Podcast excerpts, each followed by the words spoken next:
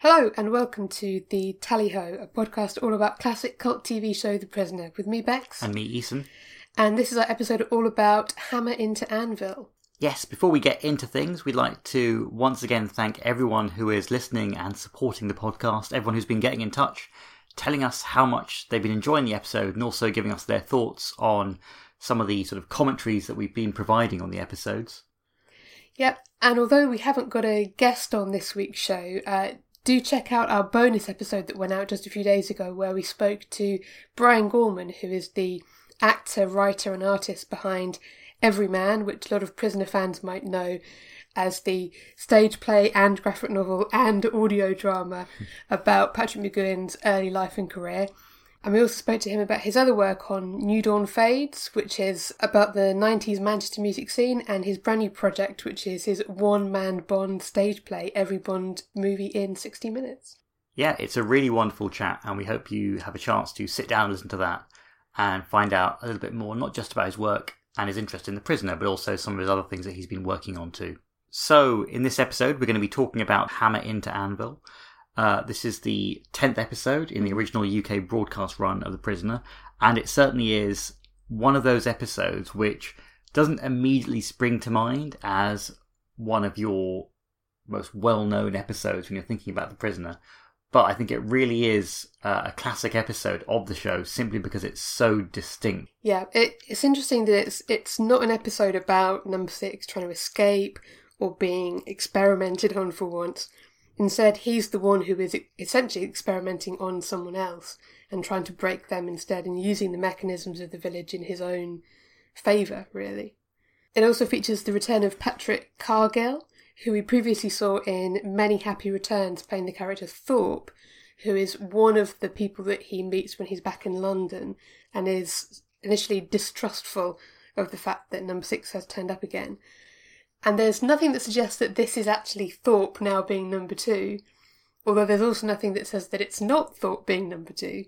So it's just another way that the prisoner plays mind games with the audience, really. And it also features the return of the big red phone. Oh, It was last seen in A, B, and C when Yeah. uh, Colin Gordon was uh, furiously sipping glasses of milk, whilst occasionally the village overlords would call him up to ask him how he was getting on breaking number six. And in this case, uh, it returns. Uh, intriguingly, I think um, we'll get into this, but uh, there's usually the three normal sized phones uh, on the number two controller desk, and in this case, there's only two, and the big red phone has appeared as well. And when that appears, it often means that number two is on edge. yeah. And certainly, I think Patrick Cargill's number two really is. Um, he's a number two who is very rapidly in this episode pushed to his very limits by uh, number six. It's really nice that it just flips everything that we've seen in the format, if indeed there is a format for the prisoner, uh, on its head by having an episode which is uh, not about an escape attempt. It's not about somebody trying to break uh, number six. It is just the complete opposite. He's staying put and he's going to get revenge, as we'll find out, on number two and use the opportunity to try and break uh, number two himself, which is, you know, it's remarkable that for a show, again, that I know we always say this, but in 17 episodes, they still find time to flip the way the show was dealing with its subject matter on its head to keep it fresh, so it never feels repetitive, And it also features the first appearance of Kosho. which deserves an episode in itself. it does. Is, is it the most bizarre sport ever invented? I think it's got to be up there. It is up there. I mean, the fact that it just cuts to a game of Kosho and you expect to know exactly what's going on. it's one of those examples of the prisoner basically saying that, you know, it's never going to explain things to you. It's just going to just start doing stuff. And this is the world of the prisoner. And they will do whatever they want. So we're going to get to all of these things as we go through the episode. Uh, but in the meantime, we better start at the beginning. You shouldn't have interfered, number six. You'll pay for this. You will. So, Hammer into Anvil, written by Roger Woddis and directed by Pat Jackson. Yes, and apparently Roger Woddis wasn't normally a TV writer. Um, I was reading about him, and apparently he was more of a poet and a comedy writer. Um, and he only has a handful of TV credits to his name, which is maybe why this is a kind of an unusual episode of The Prisoner. So again, we have uh, the voice of Robert Rietti in the uh, voiceover at the beginning as the uh, voice of number two, and uh, somewhat confusingly, when it cuts to uh, number two as he turns around in his uh, chair during the opening credits, we don't just see you know a regular Patrick Cargill sitting in his chair. It has this unusually large close up of his face, just staring at the camera, which is very unusual. Um, why I do not know, but it makes him different. It does, and it kind of sets the tone for the fact that you know the, the, the sort of paranoid, disintegrating nature of his. Psyche as it goes on. That you just have this giant close up of his face. Yeah, it is an episode about about the number two in this case. So I suppose the the emphasis does switch from being um, a story about uh, what the village is going to do to number six, and it's more about what uh, what six is capable of doing if given the chance to get revenge. Yeah, I, I do sometimes wonder if uh, somewhere there's like a, a place where failed number twos get sent. And it's Patrick Cargill and um, Colin Gordon from A, B, and C and the General, and they're just sitting around commiserating with each other about how number six got the better of both of them. so we begin in the hospital, place that we've seen many, many times in the show, which has often been the site of unusual experiments that have been uh, performed by uh, the village on its own citizens. In this case, it feels slightly strange because the hospital does seem to be functioning a little bit uh, like a regular hospital as well. Hmm. Yeah, so number 73, who's a young woman who I think is the only character to ever have a seven in their name in the entire series. uh, make of that what you will. She's been brought in because she has apparently tried to commit suicide by slashing her wrists and she's in a hospital bed while number two is interrogating her, wanting to know why she did it. And it quickly becomes clear that she's been brought to the village because her husband is a person of interest to the village authorities and they want to know where he is. And they've clearly been interrogating her for some time. She keeps saying she doesn't know. I think at one point she says that he's still over there, somewhere there, but we never find out where there is. Yeah, the the illusions that maybe you know her husband may have been involved in some kind of work that involves the use of uh, there in the in the sort of geopolitical sense is is mm. very telling here. Again, the show doesn't give away whose side anyone is actually on, but the fact also that the village is able to to bring people at will to its own site in order to interrogate them and find out information. It just shows the the reach of this place, and it's not always a a specialized uh, prison. It's it, it it can just be used as a as an interrogation device. Yeah, and number two is trying to convince number seventy three that her husband has been unfaithful, and therefore she shouldn't worry about betraying him and mm. giving up where he is. I think he tries to show her photographs of um, her husband with some woman at a hotel somewhere. Yeah. Whether or not these are real, um, there's no way of knowing, and there's no way for her to know. And indeed, if they could find him in a hotel to photograph him, why couldn't they find where he is? Yeah. Um, but she's increasingly distraught with this line of questioning that she feels she either can't or won't give any further answers to. Yeah, it really sets the tone for this whole episode. Certainly, some of the themes which were explored I think notably by you know by number two himself in a in a bizarre reversal of these opening scenes. Number seventy three is clearly under a tremendous amount of mental strain as a result of this interrogation, and it's the fact that you know, number two he he shows, and again we'll see this throughout the episode. He shows very little regard for her as a person. She's a commodity to get the information. He knows full well that he's able to push whatever buttons he needs to push in order to get information. And the consequences of that are irrelevant to him as long as he gets what he needs. And it's that single minded desire to get information at the expense of the safety and well being of those who he's interrogating that, you know, it goes beyond what we've seen in other episodes where. You know, a number two or another member of the village says that you know you shouldn't break certain people; they're too valuable. Mm. Patrick Cargill's number two is particularly cold and ruthless, and I think he he doesn't seem to be somebody who can be reined in. He's a bit out of control, and uh, his means are um, are particularly savage. I think. Yeah, and it also shows that it's not just people who are, you know, maybe in the spycraft business or who are scientists or something like that who can be brought to the village. It's people's family and their friends as well. Whatever means they need to use to get to the person they want. Nobody seems to be immune from from getting taken to the village if they think there's a use for them, however tangential that use might be. Yeah. And it there's a, a strange um, sort of coincidence here because this was filmed quite late on in the running order. I think it was even filmed beyond episode 10. It was like 12 or 13 or something. And Checkmate, of course, was filmed very early on, but they're back to back in the original UK running order. And in Checkmate, uh, the Rook makes this comment to number six, where number six first confronts him, and the Rook thinks that number six is a guardian. Um, at one point, he says something like, uh, "One one day I'll die, and I'll show you all." And then he's he says, "Oh no, I, I didn't mean that. I didn't mean that." And now here we have a character number seventy three, who has clearly tried to take her own life, been prevented from doing so by the village authorities, who have now got her patched up in the hospital. And indeed, when she does finally succeed in apparently committing suicide, number two is furious about it. So this is clearly somewhere where they, they don't like the idea that people might actually take the most extreme way out of the hmm. village that's possible. And having this and checkmate next to each other, it's a very disturbing connection hmm. that this is something that people are genuinely thinking about as the only possible way out of the village for them. Yeah, things really take what I think is a you know a very very dark turn for this show. We are outside of the hospital. Um, we see uh, number six walking around, and he's near the hospital, and he hears number seventy three scream. And at that point, he runs over and into the hospital to help. He clearly knows this is a place where bad things happen. He runs in, he runs up the stairs, and uh, he attempts to kind of interrupt uh, whatever is actually going on there.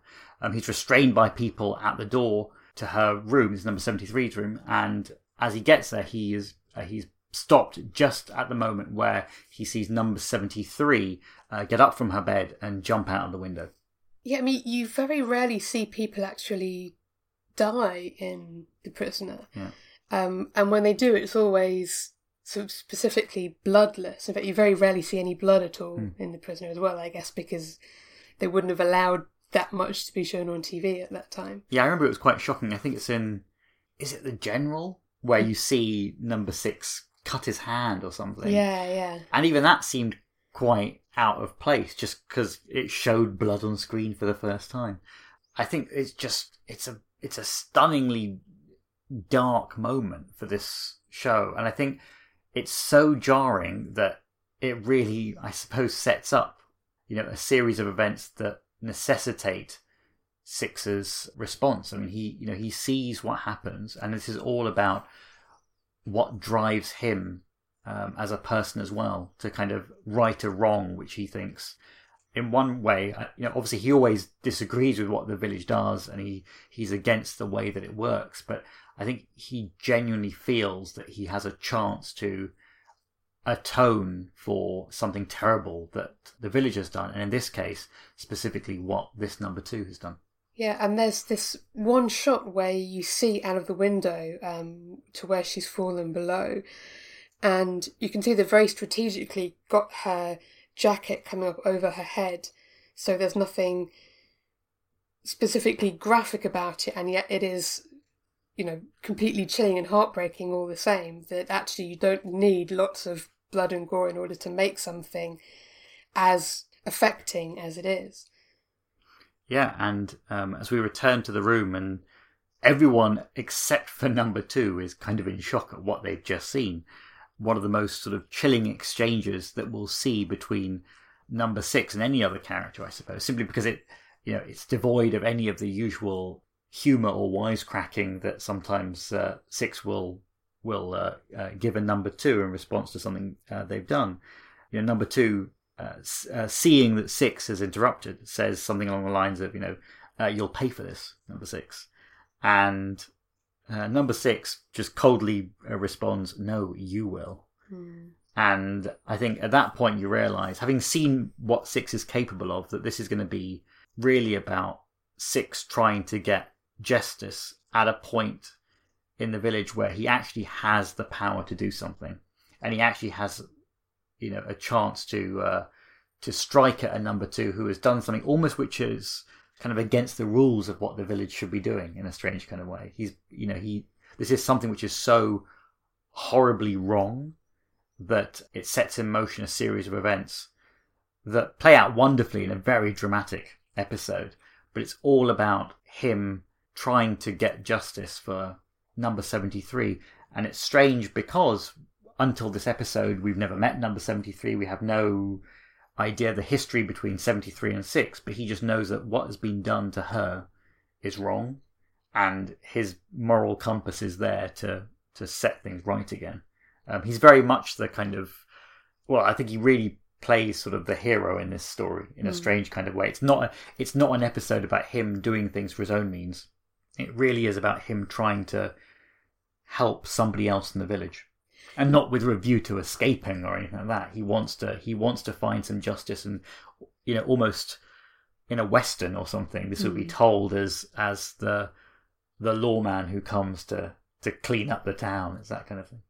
Yeah, and in some ways, it makes it a much more traditional story than most prisoner episodes are, and that right from the very beginning, you have you know, a, a very obvious villain who may mm. as well have a twirly moustache, and you know the person who's going to be the avenging hero who is going to set right this terrible thing that has that has happened, and um, you know it, it, you could you could almost put that kind of story into any action adventure show that mm. came at that time or even that has come since as a story of the week. But this being the prisoner, you then had the added layer of the fact that it's the very mechanisms of this surveillance state that number six is going to turn upon the people who are using it, mm.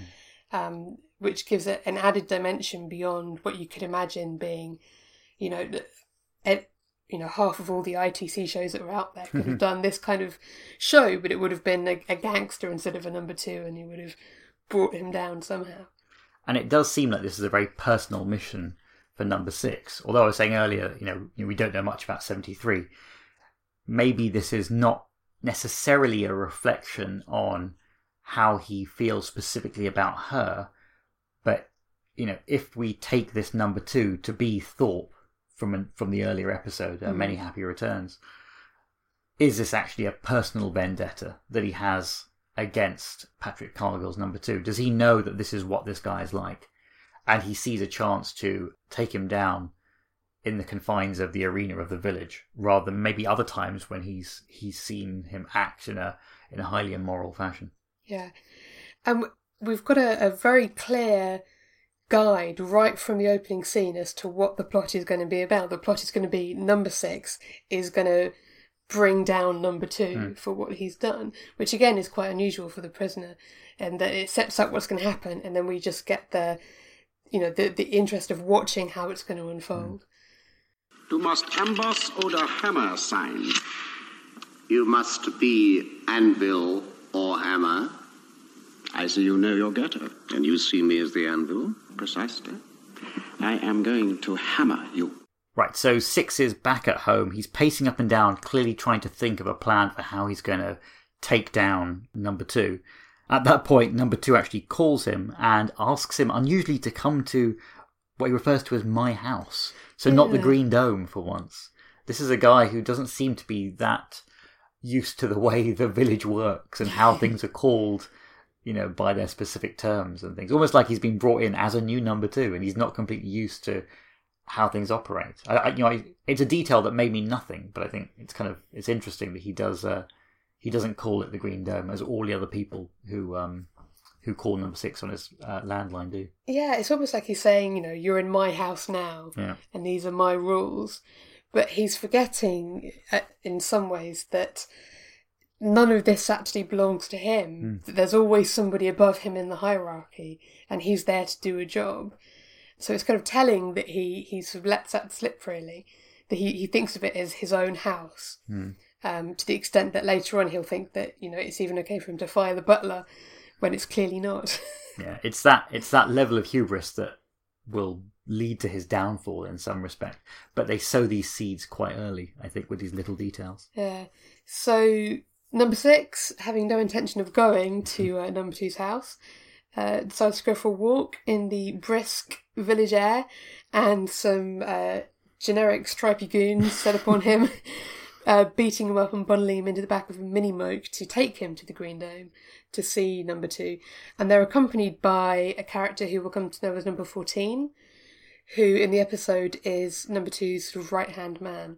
And number 14 is played by Basil Hoskins, who I think did lots of TV, lots of uh, theatre, but who I think played um, the husband of Honor Blackman's character in um, uh, who, uh, what what was it called? The Upper Hand. Really? Yeah. My goodness. That's a connection which I. Yeah. I almost called it Who's the Boss, but that was the American one.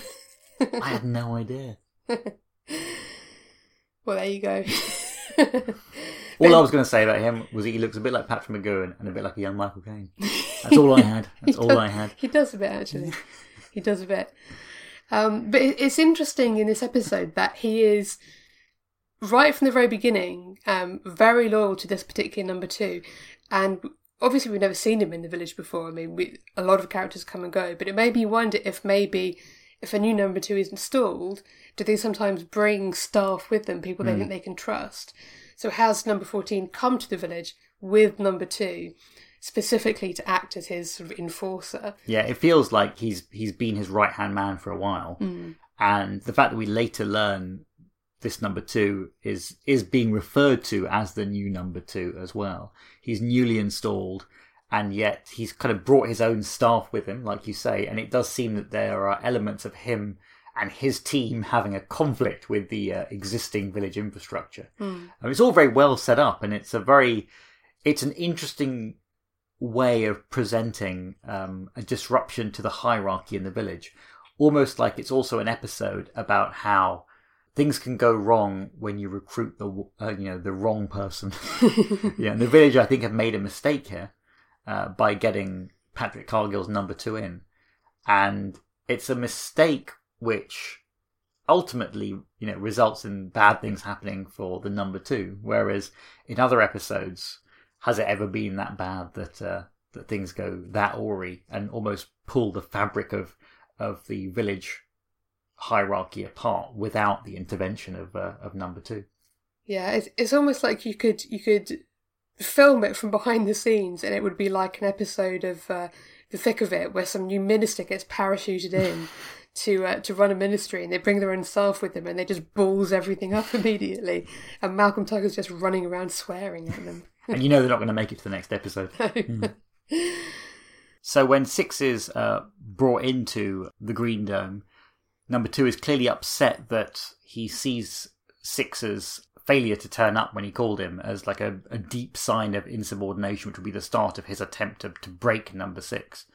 Um, he clearly, it is interesting. I mean, it does seem like he knows number six quite a lot, and there is something very personal going on here. But he's really not happy with uh, with that behaviour. And what I like is when you when you turn up in the room, you see Patrick Cargill framed by two phones. I think it's uh, what is it, a yellow and a green one. And then, like we were saying earlier, we then see the dreaded the dreaded red phone as well, and we know that this is going to come into play later on. It's a sign of a of a number two who's uh, who's going to go down in the episode. Um, but two, in spite of everything, I mean, all he wants to do is break number six, and again, emphasizing his his own sense of how how good he is and how he's going to be able to do things that others haven't um, um, achieved before. He calls his predecessors um, all amateurs, and uh, I think in response to that, there's there's an exchange where where number six sort of asks number two if he's a you know he's a professional sadist. I mean, the guy whips out a cane, which you know which he pulls the top off, and it's like a sword. I mean, this hmm. is like it's very theatrical. This number two, he's got all these little props that he uses, and he's he's trying to emphasize how dangerous he is and how how almost crazy he is as well. And in spite of everything that's going on, number six is completely calm. And I think this is the moment when you realise that number two doesn't realise who he's really up against here. Yeah, he, he's at one point he he makes a sort of hover over number six's eyes, just trying to test him, just to see if he's going to flinch. And uh, when number six says that he's disgusted by him, he hits him. And I, I think this is the only time I can think of where a number two has actually hit number six. Yeah. They normally get their goons to hit him, but but this guy wants to get in on it himself. You know where the last time it happened? In uh, Free for All, when he's under the influence Yes. of like all the strange kind of mind control, Yeah. and Rachel Herbert's number two does the whole tick tick thing. Yeah, But yeah. again, that was when number six was kind of um, under the control of the village anyway. He wasn't sure what was going on, and they have quite an excessive slapping match. Um, but he doesn't respond. In this case, this is a guy who who likes to throw around violence, and I think it directly reflects what we've seen earlier on with his desire to you know to break number seventy three, and he feels that physical physical force uh, is something he can use, and he he's happy for he's happy to do it. And actually, he it shows how cold he is when you realise that he allowed somebody to kill themselves. Um, you know, that's the extent to which he he has no feeling or anything for for other people.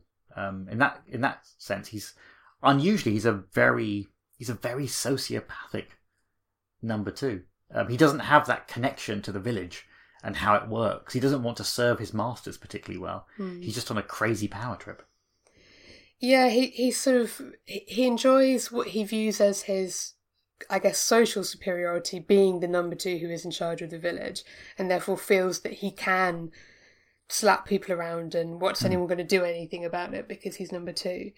But he also seems to like feeling that he's intellectually superior to everyone else because he immediately starts quoting uh, Goethe in German.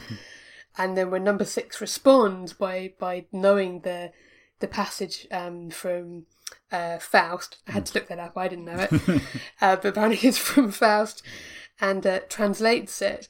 It's it's almost a sort of a, a parry back in saying, actually, I'm also a match for you in terms of what you think you know, and it's it's a particularly sort of um, uh, how can I put it, like a, a sort of upper class um, civil servant thing where people who've had an expensive education are expected to know certain cultural touchstones, and then it's a way of excluding people who don't know them, if that makes sense.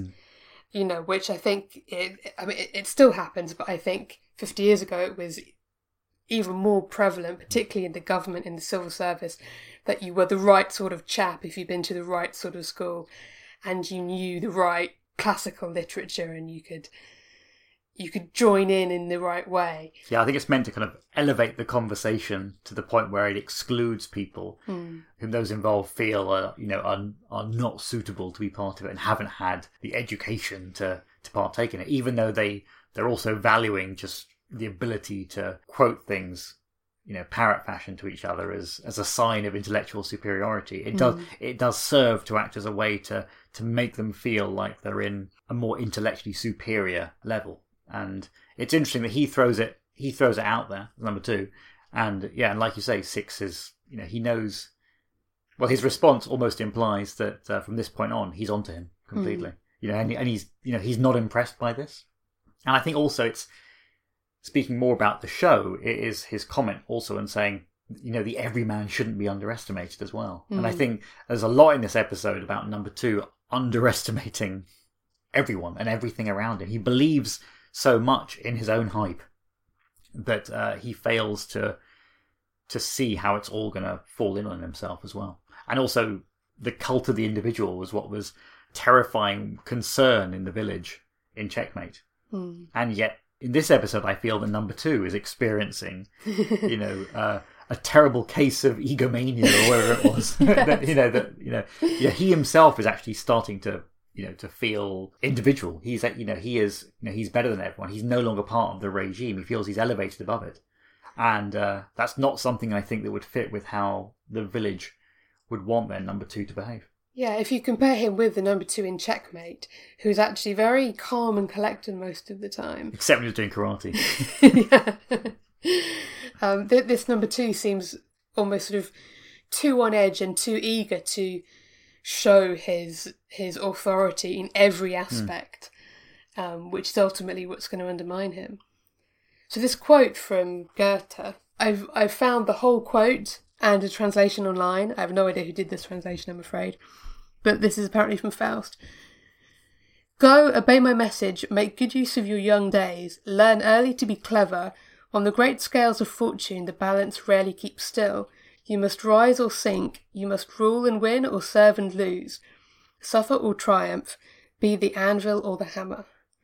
And of course, in this, it gets shortened down to you must be anvil or hammer, which number six immediately translates. And this is, this is kind of interesting because number two openly states that he intends to be the hammer and he's going to hammer number six hmm. into submission. But there's another quote that I want to bring in, which is by George Orwell. And it was uh, from when he was he wasn't writing about Goethe, he was writing about what he considered to be shoddy metaphors, um, just in language generally. And he, he complained about people using this idea of the hammer and the anvil because he said, in real life, it is always the anvil that breaks the hammer, never the other way about. And actually, that's what happens here that number two hammers and hammers and hammers and hammers on this implacable slab of metal that is number hmm. six until the hammer itself shatters hmm. and the anvil remains. Yep, and he was, and looking at it like that, I mean, there is never a way out where he wins, and hmm. yet he engages with it because he believes he he is he is that mighty hammer, and he will and he will destroy number six, and yeah, it's not going to end well. He's not Thor, so it's not it's not going to end well. But you know, even his hammer broke in the end. true. what can you do? But he got another one. Yeah. So in the middle of this exchange, uh, the red phone of doom rings, and uh, number two answers it, and it's a call from one of his superiors. And all we hear, obviously, is his side of the conversation, where he has to explain that uh, everything is fine, he doesn't need any assistance, and uh, he'll take care of everything that's going on. Which are the three things, basically, that uh, you say when it's all about to go terribly, terribly pear shaped. Yeah, it's it's the equivalent of when uh, the prime minister stands up and says that the uh, home secretary has their full support, or whatever it may be. You know that by the next morning they're going to be gone. Yeah. And uh, uh, number two then sends uh, Six away and orders uh, the supervisor, who's a new supervisor in this, or an accessory supervisor, to put extra surveillance on number six. I think clearly he knows that Six is a troublemaker and he's going to try something, and he feels that he'll try and get ahead of him by uh, actually starting to keep an eye on Six to preempt anything that Six is going to do. And I think from this exchange, um, number six gets the sort of kernel of his idea of how he's going to break number two, because he now knows what number two's weak point is, which is that he's, um, I, I suppose, scared of his own superiors, but also worried that they're going to think that he's not doing a good job, and knows that there is some kind of tension there, some um, suggestion that they're already unsure about him and that they're already checking up that everything is okay. Yeah, and it's the first example of how when the villagers spent all the previous episodes trying to find out how to break Six by finding his weaknesses, this is Six simply using his own initiative to to turn that whole strategy not on the village but on the number two who's in charge of it as a way to to strike at something that you you can actually take down rather than trying to go after something too big. So maybe after episodes where he's tried to organize you know mass insurrection or or try to escape the village it's actually an interesting victory for him to have a positive effect on something that will be a meaningful uh, message to the village which is you know he will not tolerate this behavior. And interestingly it's not something about him. You know he's doing it uh, in revenge for what number two has done to another uh, village resident. He's not saying that he's going to police the situation but he won't let unjust actions uh, go unpunished. And he will hold specific people responsible. And he's not going after the whole village, is he? He's just taking out the person who he feels is responsible for number 73 committing suicide at the beginning of the episode.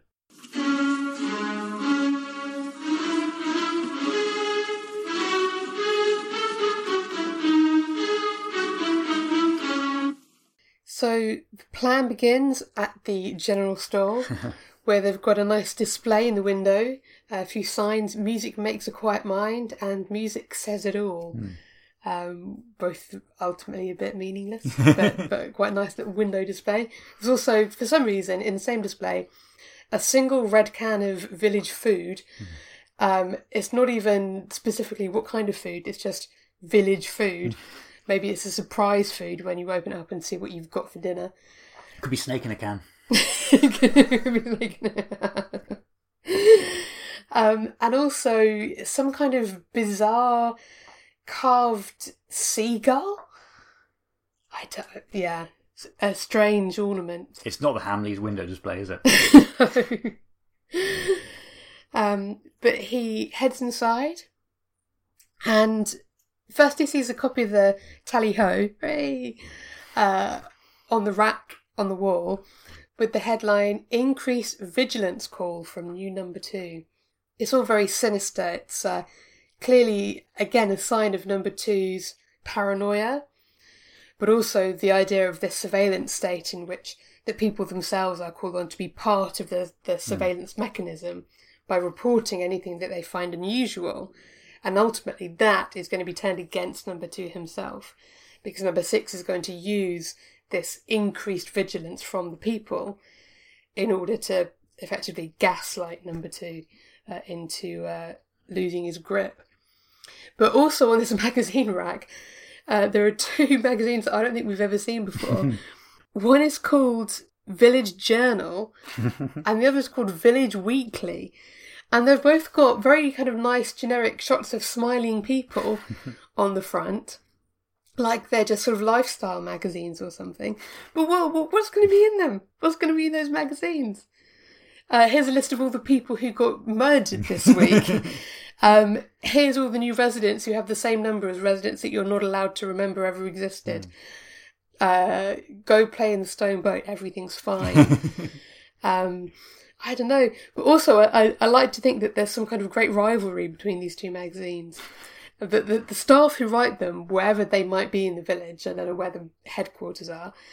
Um, you know, I, I hope that they get together once a year to have a kosho tournament between them, just to see who is the best village life magazine. Yeah, it's really strange because we, ne- you know, we never see these things, and like, and it's also strange that given that the village is is so confined, how it manages to have three circulating publications, you know, a daily, a weekly, and probably, a, you know, I'm not, I'm not sure what the frequency of the the village journal is, but it's just it's just bizarre that they they've thrown this into this episode. It's probably some set dresser who thought it'd be kind of funny to make some some spoof magazines to put in there.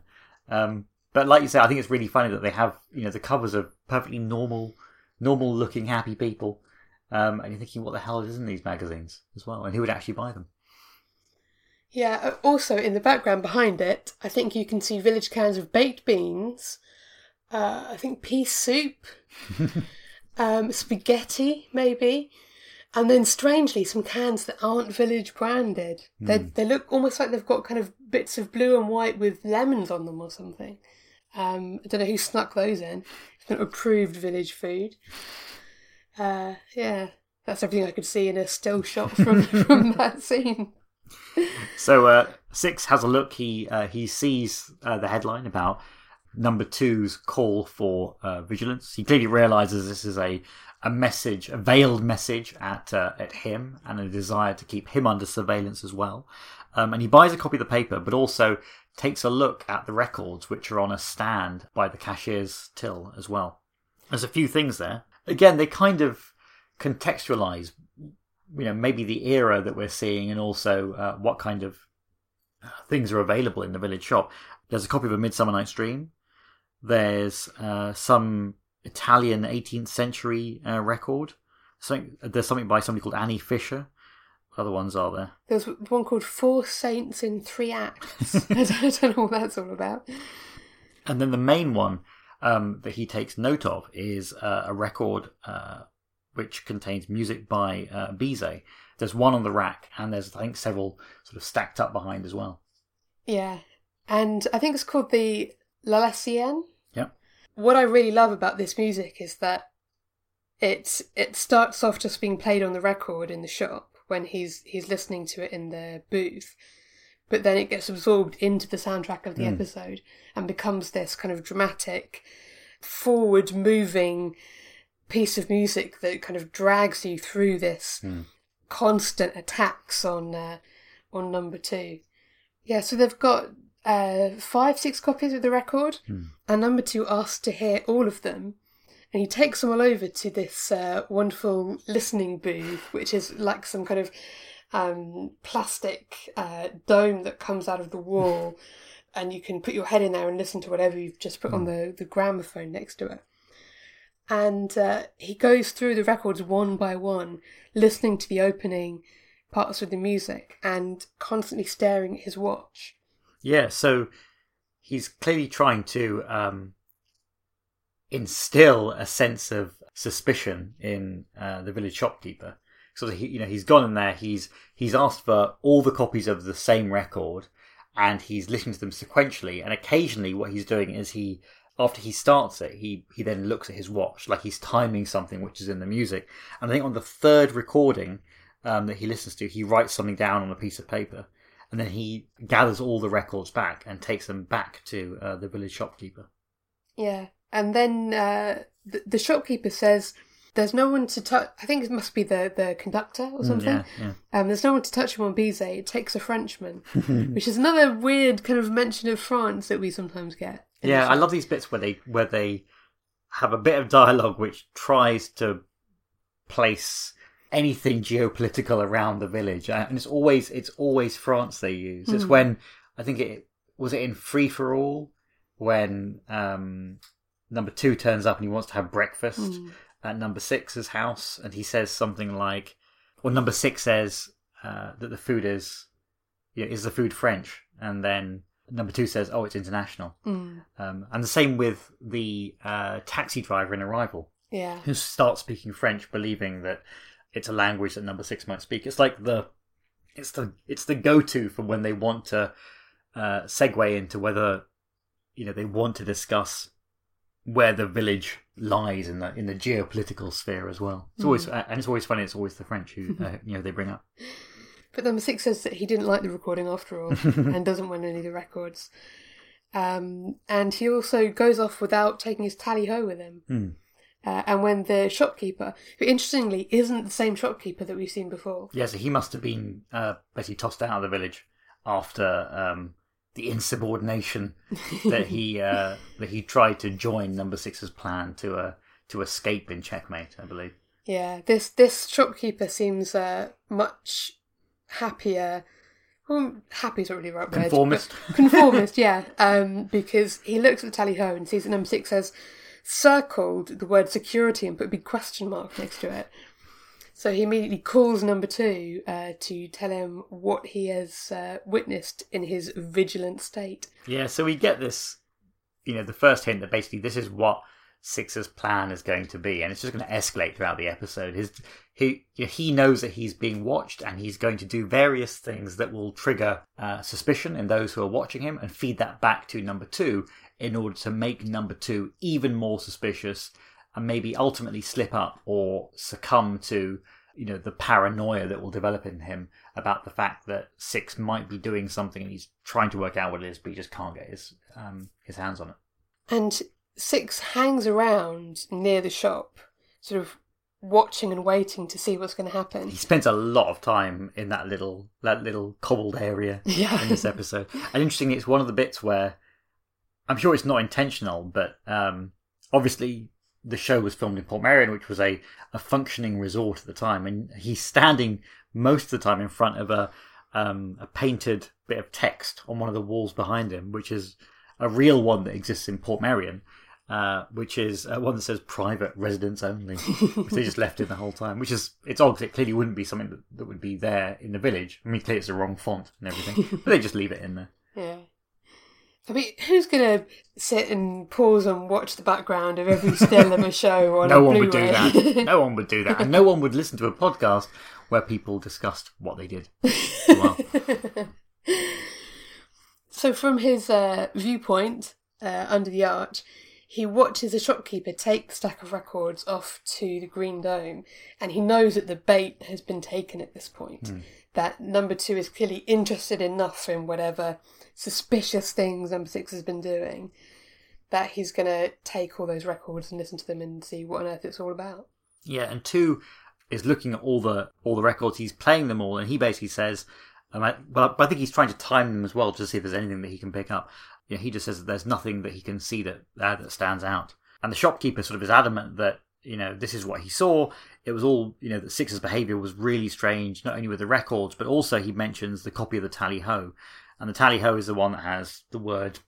I mean, it's such a it's an obvious trap to you know uh, to lay, but the fact that it had um, you know the word security hidden, it's something that immediately triggers an alarm bell in uh, in number two, who's clearly you know he's he's in such a heightened state of of panic, I think generally, but trying to remain calm.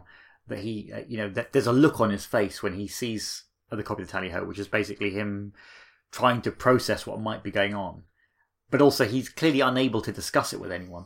You know, and I think that internalization of these things comes from what we were saying earlier, which is he doesn't actually feel comfortable with other people in the village. You know, he he has no one to trust except for probably number fourteen, who's his right hand man throughout the episode. Yeah, and his response to this is to uh, call up on the big screen live footage of whatever number six is doing right then, and it reminds me of uh, Colin Gordon in A, B, and C um, when he he can't sleep and he wakes up in the middle of the night.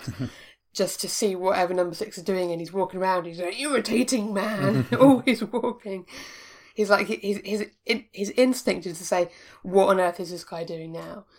You know, he's he's so paranoid that uh, he's got to he's got to keep eye him himself. So he gets live footage from Number Six's cottage, where Number Six is sitting at a desk writing something and uh, stuffing it into an envelope. So, um, although we have number two uh, watching number six, six has always been aware of the fact that he's under surveillance. Obviously, I mean, not just in this episode, but he knows that his house has got cameras all over the place. So he knows that whatever he's doing is going to be another trap that will be the next in line to uh, to bait number two. In this case, he um, he leaves, and then later on, um, he watches number fourteen, who he's had only one interaction with him so far, which is the fight at the end of the episode. He sees 14 at um, at the village cafe, and he follows uh, number 14, who uh, brazenly goes to number six's house, who and breaks in. Um, well, well, you break in if the door just opens. I mean, it's very yeah. yeah, he's just sort of walking. yeah. Well, he has unauthorized entry, I suppose, uh, to number six's house, and um, he goes through his papers and he uh, finds one of the pieces of paper which he believes uh, number six was scribbling something down on. But even then, we see that the piece of paper appears to be blank. Yeah, and I, I assume that number six very deliberately to press hard enough with the pen that it would leave indentations on the paper below, knowing that they would, or hoping that they would go in and get it and test it. Um, and once again, they've taken the bait, and number 14 takes this apparently blank piece of paper uh, back to number two, who starts holding it up to the light and doing all sorts of things, trying to see what's on it. But he, uh, he, he obviously doesn't trust number 14 to the extent that he'll let number 14 stay in the room while he sees what's on it. Because before he puts it in this little projector that's going to miraculously show up what the indentations are, he sends number 14 out of the room so he can look at it himself. Yeah, so on one hand, we have 14 who implicitly trusts number two, but it's not reciprocated. Or if it was, that uh, that trust is already broken broken down or is breaking down throughout the episode. Um, but when number 14 is gone, uh, number two uh, is able to read the message, which, like you say, yeah, it must be uh, dented on, you know, on another page. And what it says is to X04, uh, ref your query via Bizet record. Number two's instability confirmed. Detailed report follows. D6. so it's a nice little um, faux coded message uh, from an X04 to a D6, um, which is designed to basically make number two be pushed over the edge. I mean, he knows that he's worried, and he's and he probably can sense that two is prone to um, being quite paranoid about things. And in this case, a message like that, which implies that uh, number two himself is being watched or surveyed in some way, is the ideal way to uh, to turn that surveillance on number two. I mean, ultimately, you know, two knows how much, you know, how much goes into their their work on, or the villagers' work on how they survey their own citizens. So he's probably now thinking, why am I the target of this? And the fact that there's a reference to his instability would only add to his own sort of personal insecurities about how he's feeling because it's clear that he is himself becoming quite paranoid even in the opening moments of this episode about what six is actually doing throughout the whole thing Number six. A plant. So number two is now firmly convinced that number six is a plant of some kind. This must also, in some way, make sense to him in light of the fact that number six sort of didn't flinch when he was being interrogated. That actually, if, if number six has been sent to keep tabs on him, then uh, of of course he didn't, you know, act subordinate like he was supposed to because he's not really a prisoner.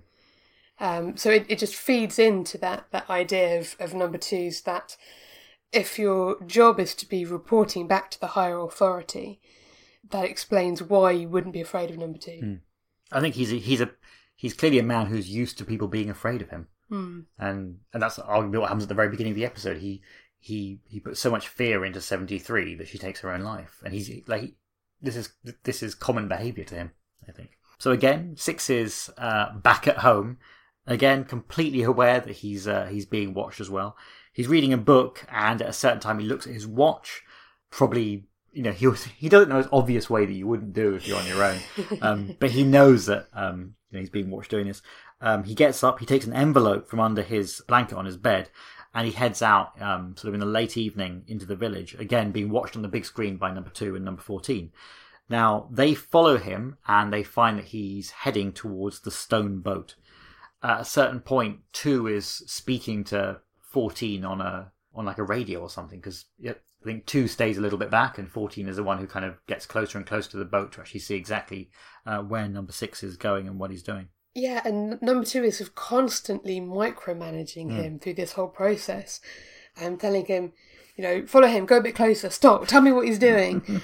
um, you know, he, he he won't go any further himself, but he's he's so controlling that he can't just send number fourteen off to do the job and come back and report back. You have to constantly be kept updated. He's so he's so nervous about the whole thing. I think deep down. Yeah, and um, as they watch Six going to the stone boat, I mean, you know, the, uh, Two is basically relying on, on like you say, a live commentary of everything um, that's happening, so he can get the information. But but he doesn't get involved himself. He clearly is sending fourteen to even then to remain at a distance.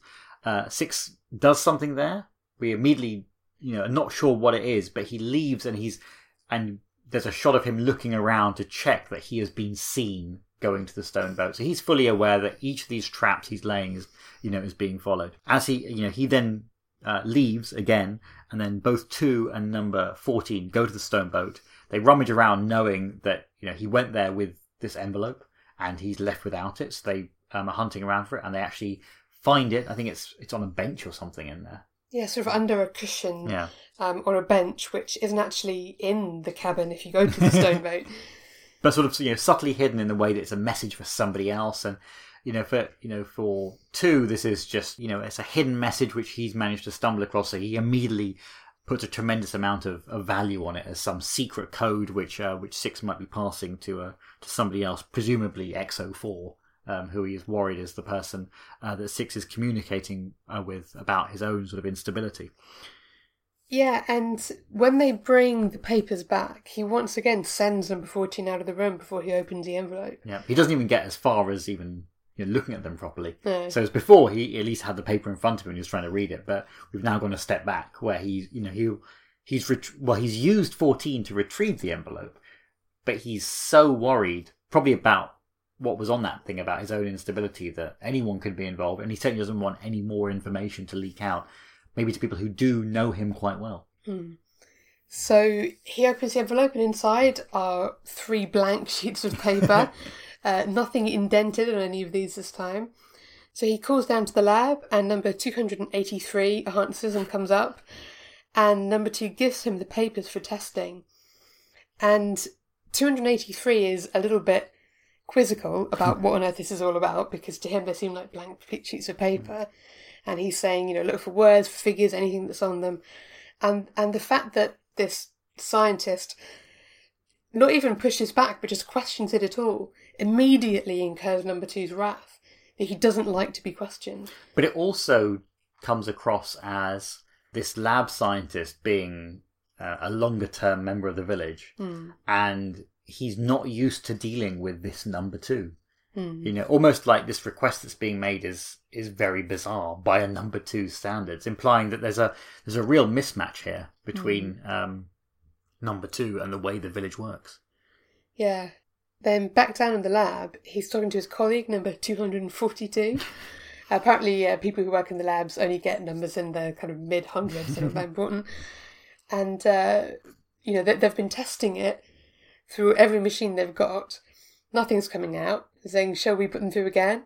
Oh, there's no point. We've tried. There's nothing on there. Hmm. Um, you know, they're clearly thinking, oh, God, now we've got to go and tell number two that there's nothing on it. and they know that his response is going to be bad. They Yeah. know him well enough, I suppose, to know that he's quite irrational, but he this is not something he's going to want to hear um, hmm. because clearly he's given him this paper with the sincere belief that there is something on it, and they know there is nothing on it, and now delivering the message means that it's kind of a you know don't shoot the messenger thing, and they know that uh, I think number two does like to shoot messengers. Yeah.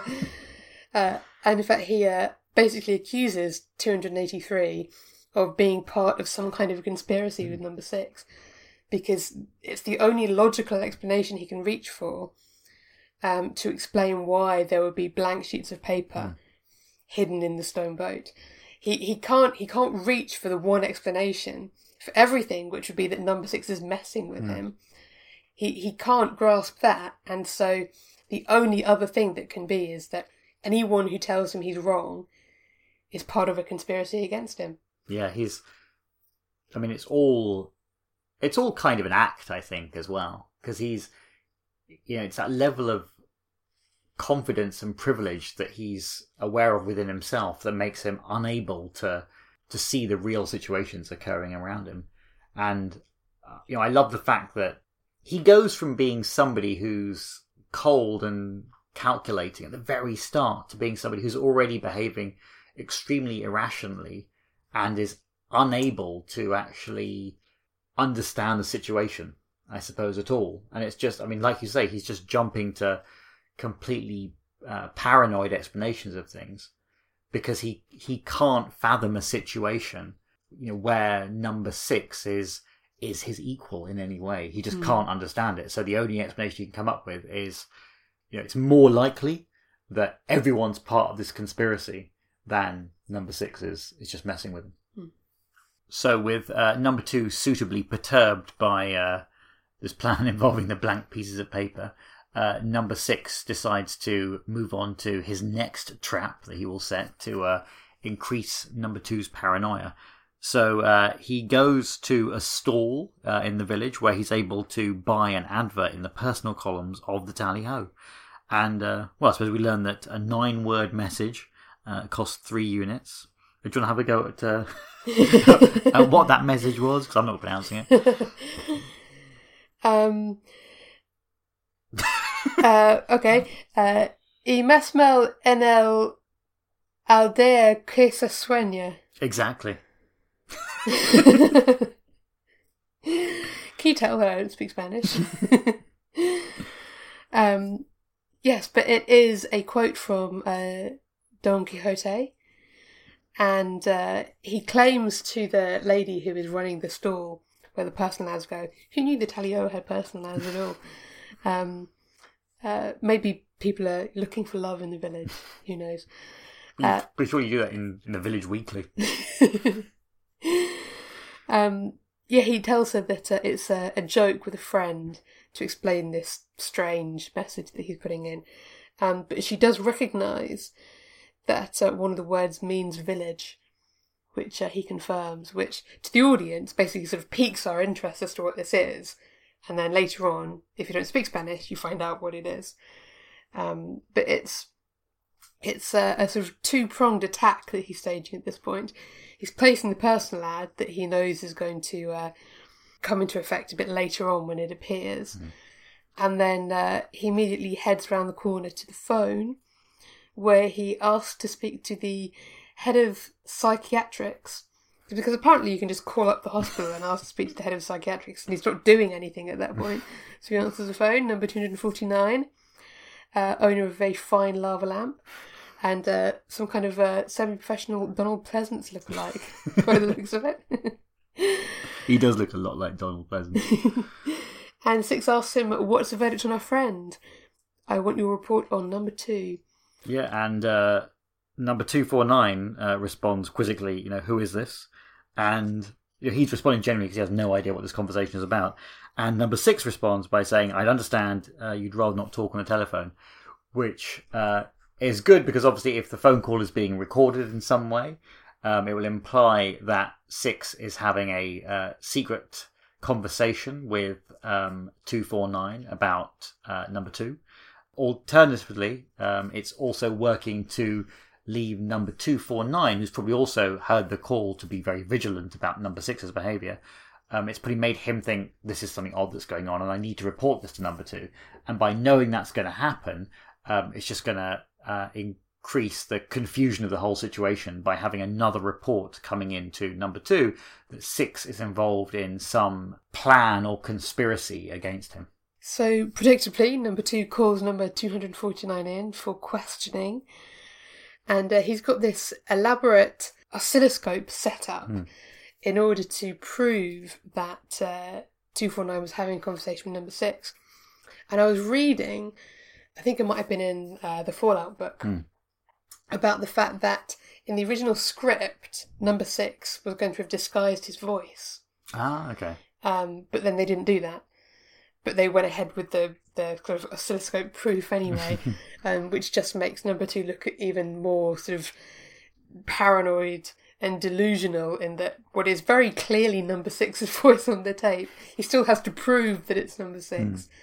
Um, so he he calls up a recording of the phone call, which also proves that the village authorities are recording everybody's phone calls Yeah. all of the time. And they're able to pattern match them to whoever's speaking as well. Yeah.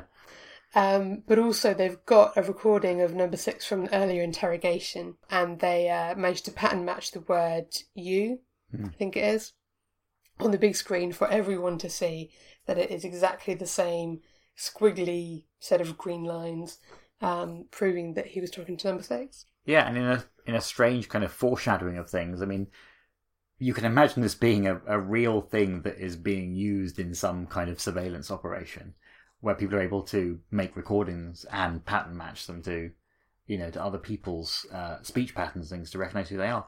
And I know that you know this is something which is possible now, but it's interesting that they you know they really went deep into some of the ideas about how state surveillance could actually function in a show which is this old. I mean, uh, you know, it's it's timeless now. We kind of look at it and we think, um, you know, it's really clever they have these little plot points in, but actually, it's it's way ahead of its time in how they saw how extensive the nature of sort of the Big Brother state would actually be. Um, I mean, they you know they thought of uh, you know, of everything, and you know, you couldn't actually do anything uh, without being tracked, being watched, and even if you tried to hide what you were doing, um, you know, the state was always sort of several steps ahead of you. So it adds to the. I mean, this is a you know clearly a very paranoid environment anyway in the village.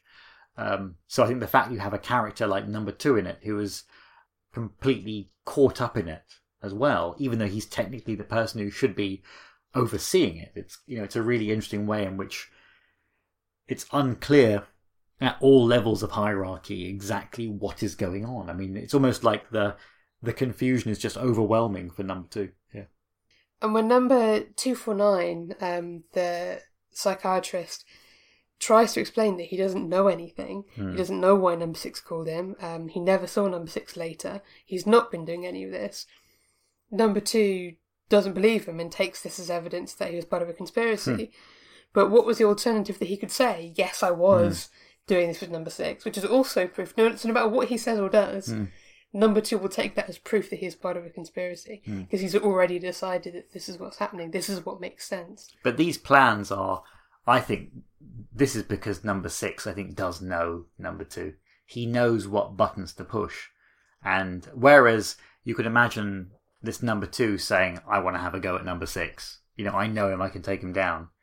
It's interesting that I think, I think, you know, if this is Thorpe, and I'm, you know, I, you know, I, I know that there are all these characters who do reappear multiple times. It's not clear if it's the same character who's appeared in a previous episode or not.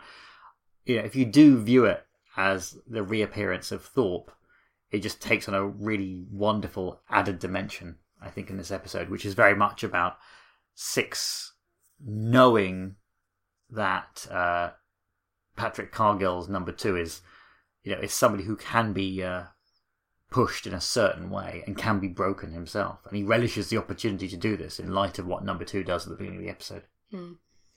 And he starts to have a, a, a bit of a um, sort of breakdown in this scene mm. Where he's like shouting, Would you like to sit in this chair?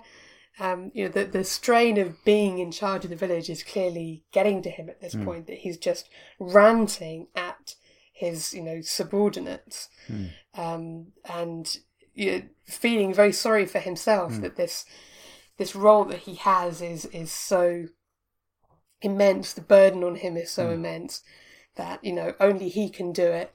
Nobody else can do it. He won't be told what to do. He's in hmm. charge. He's the only person who can run the village. Hmm. I mean, the fact he kind of raises his voice, he's shouting at the psychiatrist. I mean, this just makes him seem, I suppose, to a psychiatrist who's had this strange conversation with number six, who said, you know, what's your thoughts on on number two? He's just now been brought in front of number two, who is kind of ranting and raving. It must be quite complicated for number two four nine now to know exactly what's going on because he's clearly been brought into the situation, but now he's probably observing this and thinking, actually, there is something um, wrong with uh, with number two's sort of mental health here because he's clearly cracking under the pressure. And it's important to note, I think, during this exchange that number two is starting to realize how his behavior must be being perceived. Not just to number 249, but to other people as well. Because he actually says to uh, number 249, in light of, I think, the message as well about his instability in that coded message, um, he asks if, you know, if the psychiatrist is preparing a report on his mental health. And I think it's a really interesting moment here because, well, for two reasons. One, I think it's important that they're actually addressing this as an issue quite explicitly. So it's actually taking on the fact that they want to discuss number two's behavior and explicitly make reference to his mental health and poten- uh, potentially his awareness that his irrationality might be the signs of him actually having a breakdown in some way, um, which I think is quite a a challenging thing to address on a you know on like a you know a spy-fi fantasy ITC show. You know, it's you know it's done in a it's done in a very interesting fashion. I I can't imagine this being uh, dealt with in in other shows of its era in you know of its ilk as well. And I think you know it's interesting that they have decided to address it like that. The second point that leads on from that is whether this is actually something which, well, I don't know if it's in the original script um, as written by uh, Roger Woddis, but I I'm kind of intrigued as to whether this is something that Patrick McGoohan himself brought into it. Most notably in light of that that scene where he he points at uh, the globe-like chair and says, "Do you know? Um, would you like to sit in this chair?" Because it's it's a moment which, although is number two speaking to number two four nine, I wonder if this is more a message that number six slash Patrick McGoohan is is having with those around him. Is he simply also addressing the stress About McGoohan here, of, of being in charge of, of the prisoner. You know, there are so many stories. I mean, some of them apocryphal and, uh, you know, some of them documented about the fact that this was very much something that he felt, especially as it developed later on. You know, it was, it was his baby, although it was, you know, it was, uh, it was co-created by, um, uh, by Markstein himself. It's something which I think he, he took a lot of ownership of and certainly drove in, in directions which Markstein probably didn't want to have it go in as well. He wanted to have, you know, a more of a more of a traditional spy thriller in the ITC mold. And here you wonder if all these people may have been questioning his decisions and wondering what he was doing, why he was so, um, well, why he wanted to have sort of complete control over this whole thing. And I think McGoohan felt that this was his and he was in charge and he would shepherd it and no one else was able to do it or to or at least to actually bring the show you know into line with his vision, which is why he had to constantly step in. I mean from from replacing directors to falling out with people. He had a very specific way of doing things and you know I you know I just wonder whether this is his way of saying this is you know this is my thing and you know how difficult it is. Would you be able to do this? No you wouldn't. You know it's that kind of thing. Um and maybe it's also him feeding into his own feelings about you know the the, the great mental strain that i think putting this show together took on him. I mean I, you know i think he does he has spoken about this i think in various interviews that it was it was a huge undertaking. And it's you know i think that's one of the reasons why it doesn't you know it didn't run for years because he he he knew what he wanted to say with this show and he managed to get it out of him but it must have been a tremendous um i mean i think he really enjoyed making it but it must have been a tremendous burden. And you can see these interesting parallels with how McGoohan may have felt about the making of the show and his relationship with the show and how number two's description of his relationship to events in this scene with number 249 is is simply allegorical for you know for all those feelings as well Yeah, I, mean, I think you can read it in both ways, and given what we know now about the prisoner and the making of the show, it it does add that extra dimension to the dialogue in this scene. So number six goes to speak to the leader of the band who are playing at the bandstand in the grounds in Portmeirion, and you can kind of tell what time of year it is because the uh, hydrangeas have all got um, uh, the the flowers have all turned brown and crispy. but there's new growth on it so it must be was this shot in the spring then? It could have been last year's dead flowers with new growth coming, so it could, it could be early in the year. so this could be the second batch of filming they did in port 'cause it was that early batch where they did the early episodes wasn't there? Yeah, which was i think september october time. Could be wrong. Um, and then they went back didn't they to do some extra stuff in Portmeirion yeah. Yeah. But they they haven't deadheaded the old hydrangea flowers, which is what we do to our hydrangeas in kind of mid spring, yeah because you leave the heads on so that it protects the plant from frost in the winter. That's what my mum always told me anyway. and if we haven't lost any listeners yet caring, caring for your hydrangeas with the Tally Ho podcast. um, yeah, hey, he's talking to the band leader because they're playing at the bandstand. And uh, the, the weird thing was that when we were watching this again the other day, we had literally just started uh, watching Randall and Hopkirk Deceased from the beginning, and it's the third episode. yeah Um, it's one with the two gangs the london gang and the glasgow gang Yeah, yeah. That this guy, the band leader, played by Victor Maddern, yeah was in that playing playing the uh, police officer who's after both of the gangs. And I looked him up, and he was just in everything. Absolutely, he's got the longest list of television credits I've ever seen in my life. Yeah, and film credits as well. Yeah.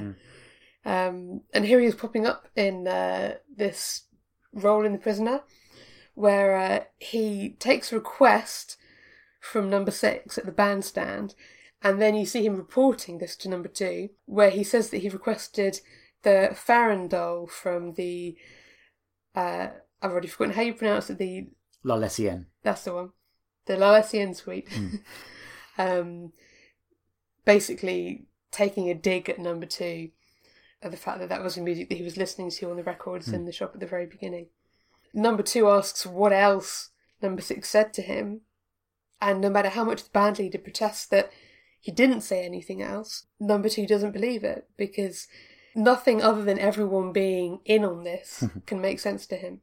At one point, he asks if um, number six had asked something about him, and I mean, we don't know who this this band leader is. it's just to be a random village resident. Why does number two think that number six is talking about him to just random people in the village?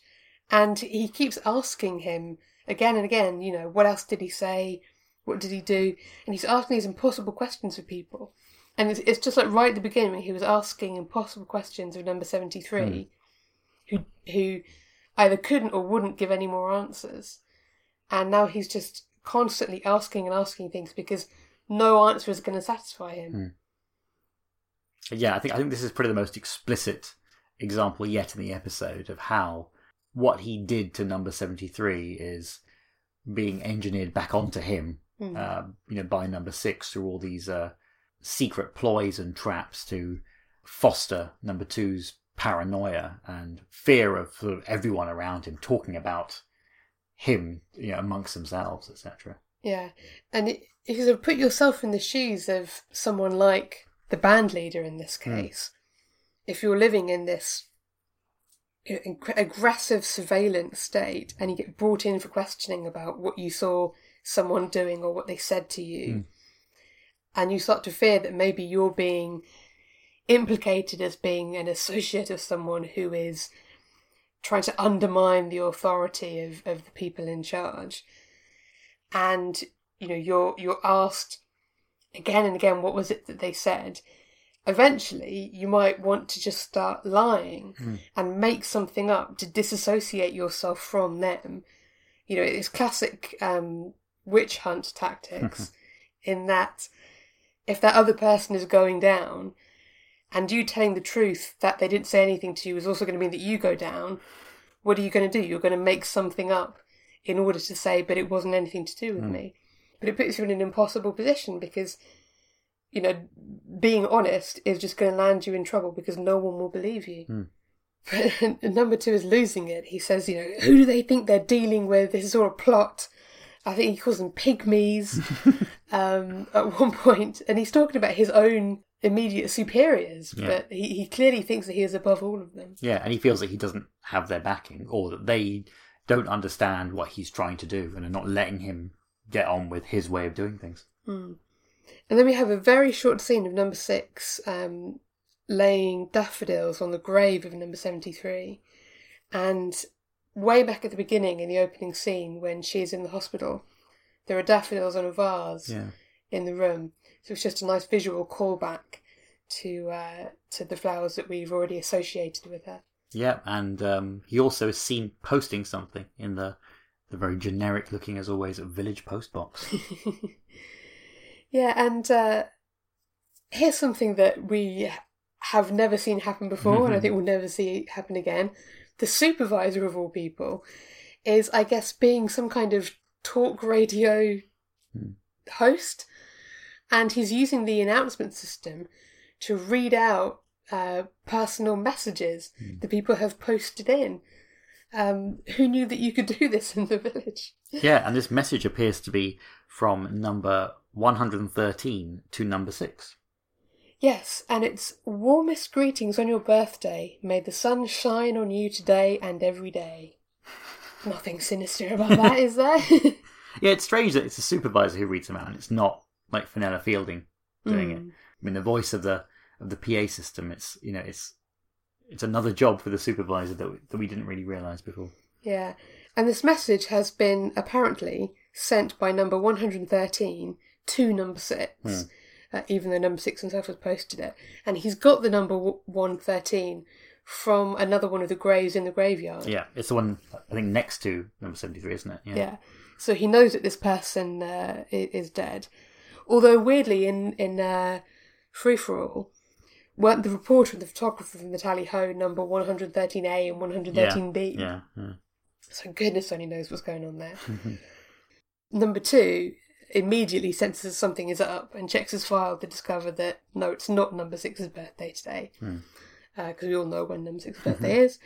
And it was very recently in Many Happy Returns where Thorpe himself appeared. Yeah. So I think I think that's why it does feel like this number two is actually Thorpe, because if you take Thorpe as being part of the conspiracy back home to send number six back to the village, um, obviously at that point the num- uh, the number two was Mrs. Butterworth, and she was aware that it was all a ploy to allow him to have that that moment of freedom on his birthday and then bring him back again.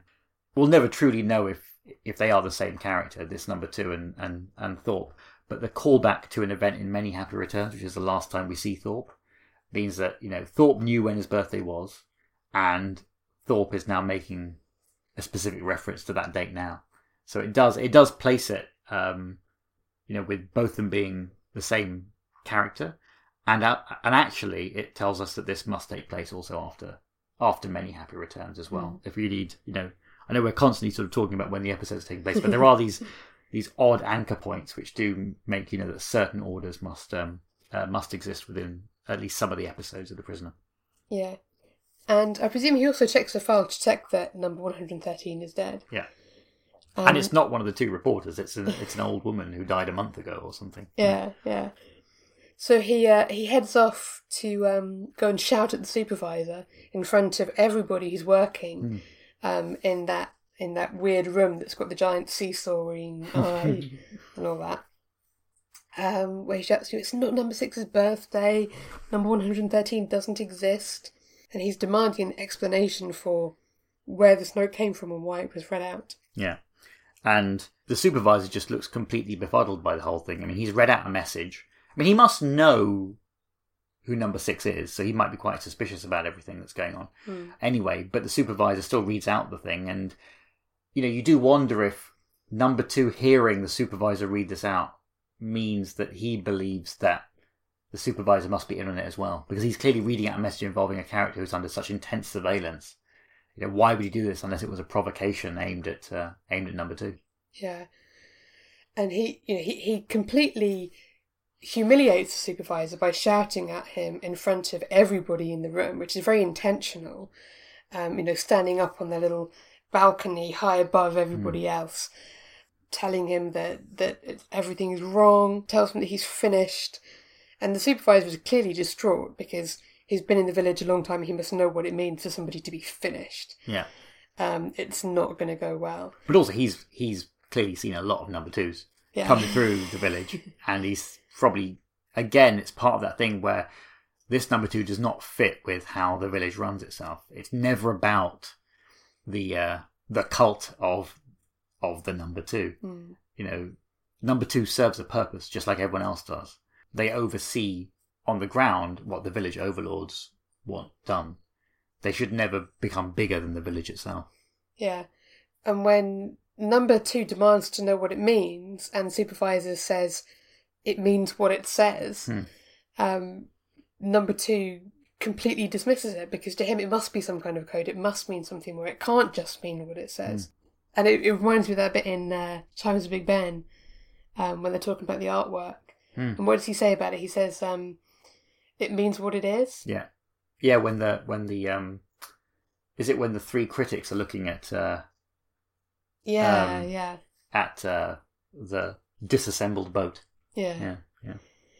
So he uh, he fires uh, the supervisor, tells him he's finished, immediately puts somebody else in charge, somebody else in the room, says, Right, you, you're in charge now. you, you do this. Which is clearly not how things work in the village. I mean, he's trying to do things his own way, Yeah, and it just it's all starting to fall apart. Yeah, yeah. He says, uh, Steer clear of number six or you'll lose more than your job. yeah. And then screams, "I'll break this conspiracy," which is truly the you know the dialogue of somebody who is extremely paranoid and really losing it. Yeah, And uh, I think at this point we now know that it, it's only a matter of time now. I think, and yet number six will persist because the outcome for number seventy-three was not mere interrogation and pressure. It was it was something that resulted in in her loss of life. I think he's going to push uh, number two as much as he can. And here is a personal message for number six. It is from 113, I'll call you later. and it reads Warmest greetings on your birthday. May the sun shine on you today and every day. That concludes the personal messages. We continue with music. So now two has a copy of the tally ho, and he reads the personal ad that's in there. Um, number fourteen tells him that uh, number six has put this personal ad in there, and he uh, translates it as "There's more harm in the village than is dreamt of," um, which is a translation of the line from uh, Don Quixote. And again, it's an example of you know them using quote from something and being able to translate it. Because I think he first says it in the original Spanish and then translates it almost as a as a as a sign of showing that he's you know he's well read. He understands these things. He knows the quote. He can understand it immediately. Yeah. And uh, I've got. Well, this is the Penguin Classics translation of Don Quixote. And the quote, we, f- we finally tracked it down, is from chapter 46. 46. And it's from this section. Right, this is uh, Sancho Panza talking first off. Oh, sir, there's more going on in the village than folks know about, with all due respect to your hard feelings, ma'am. What can be going on in any village, or in all the cities of the world that can be known about to my discredit, you peasant? If you're going to get cross now, replied Sancho, I'll keep quiet about what it's my duty as a good squire to tell you, and what any good servant ought to tell his master.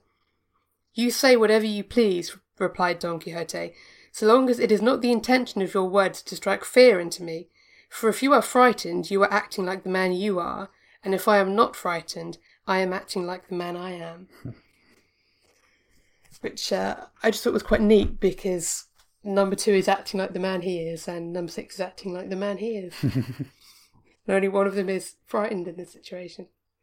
So uh, number two is is uh, translating this in the presence of uh, number fourteen, who is now pressing him to take action against number six as he's undermining uh, number two's authority. And um, you know, although uh, number two states his you know his his idea that you know he thinks that number six is you know is a plant, um, and that you can't just go and take out a character like Six if he's actually been placed there by the village overlords who technically he works for. Uh, Fourteen says, you know, that he's he's happy to uh, make, you know essentially make it look like an accident. Um, you know, he can get rid of number six in some way, which is strange because again, it's what you were saying earlier about how whether Fourteen is somebody who has been brought with uh, number two to the village. So so so they've come as they've come as a pair, and he's his right hand man because he's showing a sense of loyalty to number two, which it reflects the conversation at the very end of the episode, which is about whether the number two is ever above the village or Yeah. can actually go against the village in any way. And it's clear that both of them are thinking about this, which is not the village way of doing things. Everyone is, everyone always gets their orders and they carry them out. Here, they're deliberately willing to subvert those orders because they feel that there is a personal threat to themselves. Certainly, number two is like that, but number fourteen is so loyal to him that he's willing to to uh, do whatever it takes to to actually um, uh, support sort of number two, in spite of whatever the consequences may be when you uh, when you go against uh, the village way of doing things. Yeah, so they start to head outside, and waiting for them in the, uh, I suppose you call it the foyer of the uh, of the Green Dome, um, is number six, who claims that number two has uh, called him and asked him to come there. um, and then if it wasn't him, then there's someone in the village pretending to be him. Well, it is a village of doubles, and there has been, you know, you know, a lookalike in in Schizoid Man. Uh, and number two heads back inside, saying he's going to make a few calls.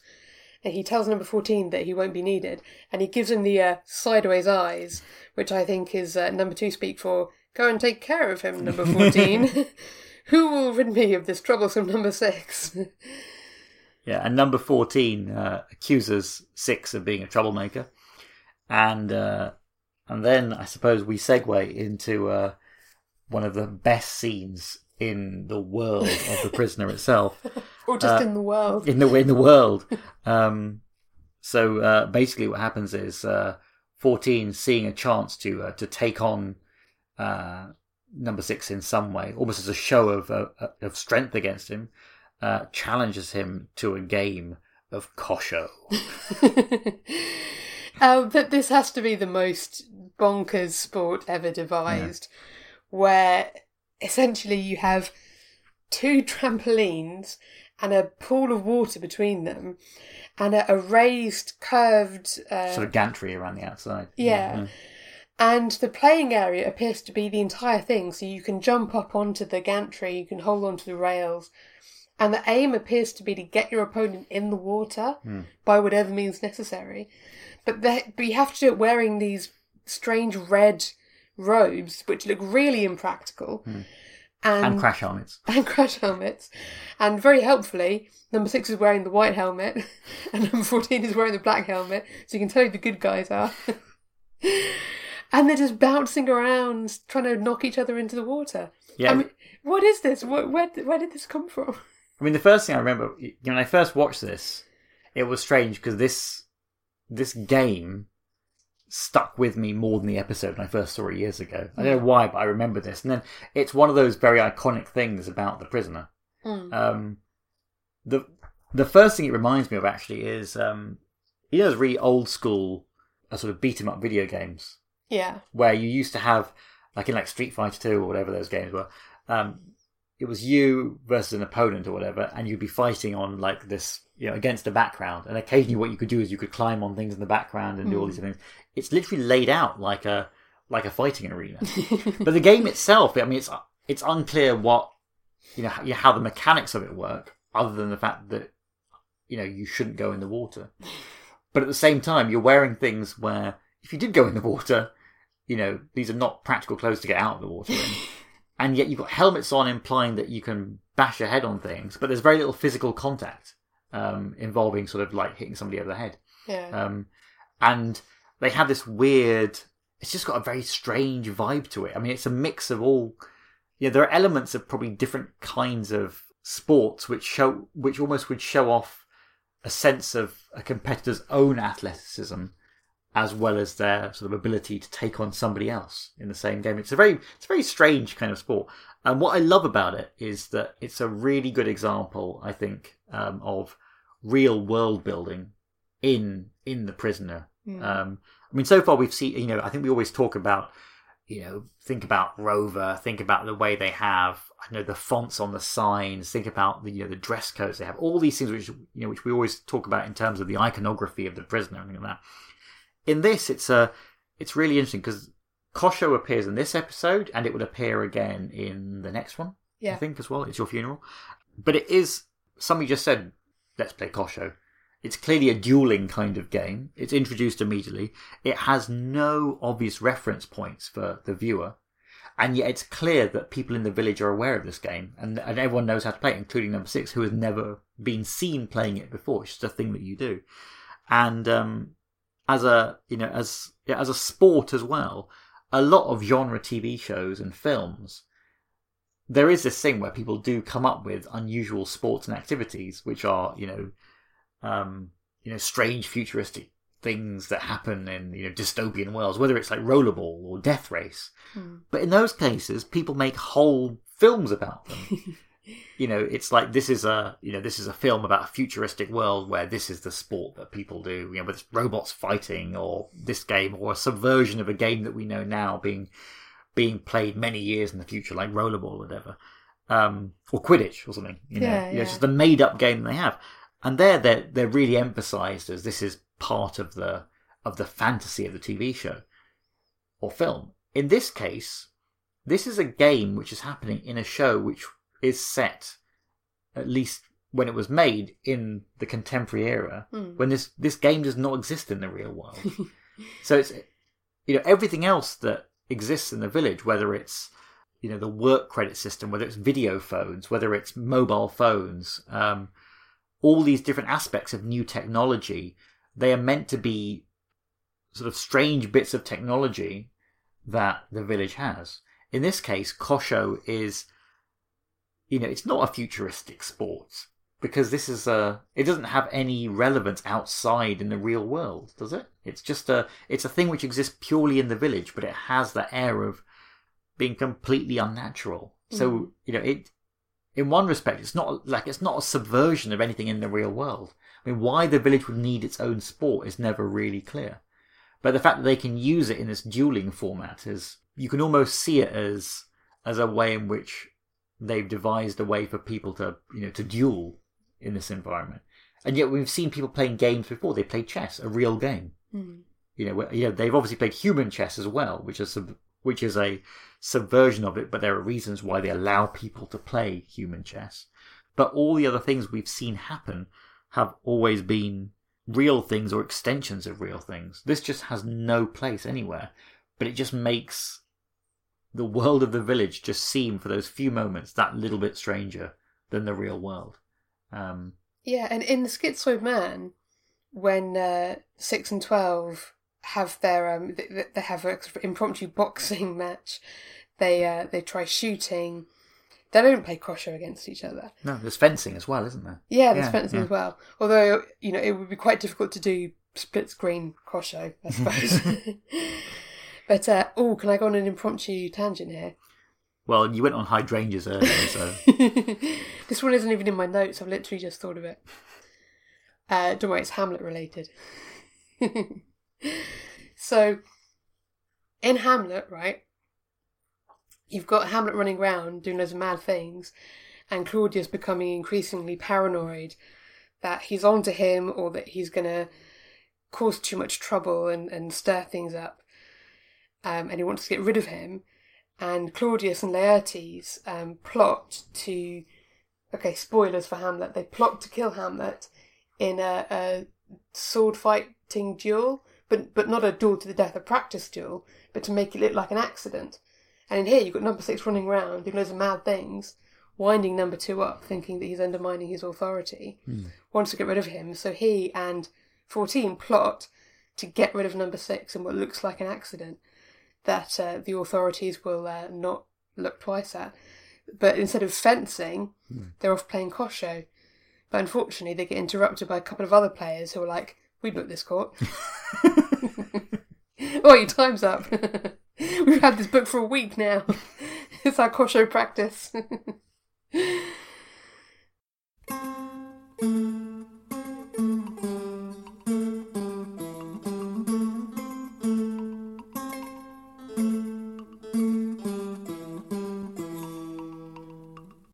So, back in the village stores, uh, number six has gone in to buy a notebook, and he also notices a uh, fortuitous delivery of large cuckoo clocks that has just come in for some reason.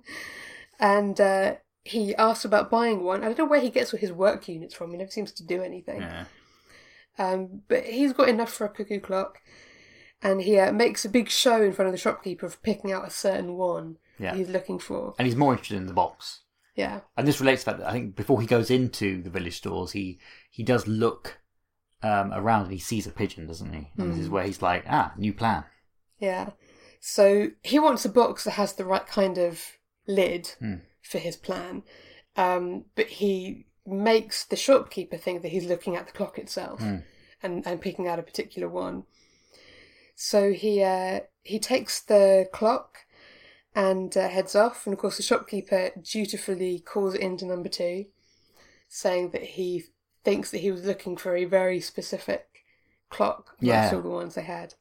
Yeah, I think he volunteers one, doesn't he? He says, "Oh, you get this one," Yeah. but um, he doesn't. He doesn't get why why six chooses the other one for its box.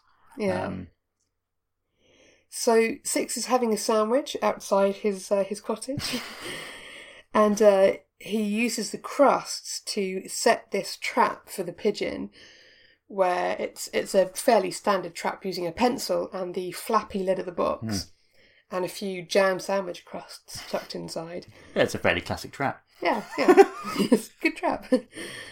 And then to make sure that no one's looking in that direction, uh, he tries a bit of uh, misdirection by leaving the clock outside the door to the Green Dome. Yeah, it's a it's great because at this point he's doing all kinds of crazy things, but I think I get the sense that he's um I know he's thinking on his feet. You know, he's he's clearly a very smart character, but he knows what the sequence of these traps actually is. You know, he knows that they're escalating, and he knows how to manipulate everyone to kind of be part of the whole conspiracy, draw them into this whole thing without them realizing, knowing all the time that number two is watching everything and is going to be seeing seeing what six is doing and becoming ever more paranoid. Yeah. So number two assumes that this must be a bomb in the uh, in the cuckoo clock, and immediately calls in the uh, cavalry to come and collect it. And they arrive with a, a a fire bucket and a big metal box to pour some sand over it. I mean, the only difference between, I mean, they just rock up in a Mini Moke, don't they? and the only addition to their costume is the use of a couple of fire helmets. Yeah, It's not going to do them much good. Exactly. if it really is a bomb. Um, but according to uh, Rob Fairclough's book, that fire bucket is the actual fire bucket from the Portmeirion Hotel. So there was a significant risk if you were at the hotel whilst it was being filmed. if there was a fire, they were using it to diffuse a cuckoo clock somewhere, you know, you know somewhere down the road. Because we know that they were using it as a real resort when all this was happening. So, Yeah. uh, yeah. Yeah, like can we borrow your fire bucket for five minutes? Oh, health and safety. Health and safety. It's not the same. Uh, meanwhile, the uh, pigeon trap is working exactly as planned. Um, the pigeon is inside having a snack, and uh, Number Six comes along to collect it and move to the next stage of the plan. He has indeed caught the pigeon, caught the pigeon. so while Six heads off into the woods with the pigeon in the box, the uh, bomb, in inverted commas, is being dismantled by a techie in a hat, which is not going to protect him, surrounded by sandbags, which are going to protect everybody else. And all it is is a clock. And he does the, the funny little kind of whoo, whoo, whoo, whoo bits using the air air things, and uh, rather mockingly flicks the uh, cuckoo itself at number two when he comes around the corner. Yeah, he's deeply unimpressed by the whole thing. And I think I think the look on number two's face where he still doesn't really buy it. You know, he still genuinely believes that he was right, but wait, but in the face of even evidence suggesting that this was just a cuckoo clock, he can't he can't bring himself to understand everything that's going on, and he knows that everything that goes against his hypothesis simply reinforces it to him because he's so paranoid now. You know, in the belief there is this big conspiracy involving everyone in the village against him. Um, that this is like just more. It's more evidence that that that what he thinks is actually correct. Yeah. And up in the woods, uh, number six is walking through the uh, mangrove walk and approaching a restricted area. Yeah. So number 60, the new supervisor, calls into number two to warn him that number six is up to something. And number six uses his notepad that he's just bought, writes down a series of eight numbers Yeah. um, on a scrap of paper, rolls up, and attaches it to the pigeon. Yeah. What? So so the numbers are 20, 60, 40, 47, 67, 81, 91, and 80. And that doesn't seem to be that relevant. What is relevant that we realised when we were watching this is that he writes these numbers down with sort of a, a black felt tip pen. Yeah. Um, and he he folds this um, this piece of paper up, and uh, he attaches it um, to uh, the pigeon's leg, and he Yeah. releases the pigeon, so it's going to act as a you know as a message that will get sent out, and he knows that obviously he's being watched, and this is going to alert the village uh, control room to the fact that Six has uh, potentially released a coded message of some kind uh, into the wild. It's taken off, and it could escape the village radars and and you know be part of Six's subversion of the village itself and a means, at least to number two, of undermining him personally as part of this conspiracy against him. Yeah. But when they bring the pigeon down, and thankfully they don't initially just blast the pigeon out of the sky, which is what the supervisor was planning to do. Um, number two arrives and demands that he has to get the message intact. So they put the, uh, um, what do they call it, the beam? Yeah, the beam on the minimum uh, setting and uh, beam the pigeon out of the sky. But the pigeon is apparently fine because then the pigeon is brought in alive to number two, um, very much intact, uh, which is nice. And uh, he takes the message off the pigeon and unrolls it. And it's the same eight numbers in a completely different pen. yeah. It's all in biro. Yeah. So in a strange moment of uh, of number six's um, uh, you know gaslighting of uh, number two, it appears that now Patrick McGoohan is now gaslighting the audience by making them see the same message being written in different pens and make you think, what the hell's going on? Is this the same message? Is it a different message?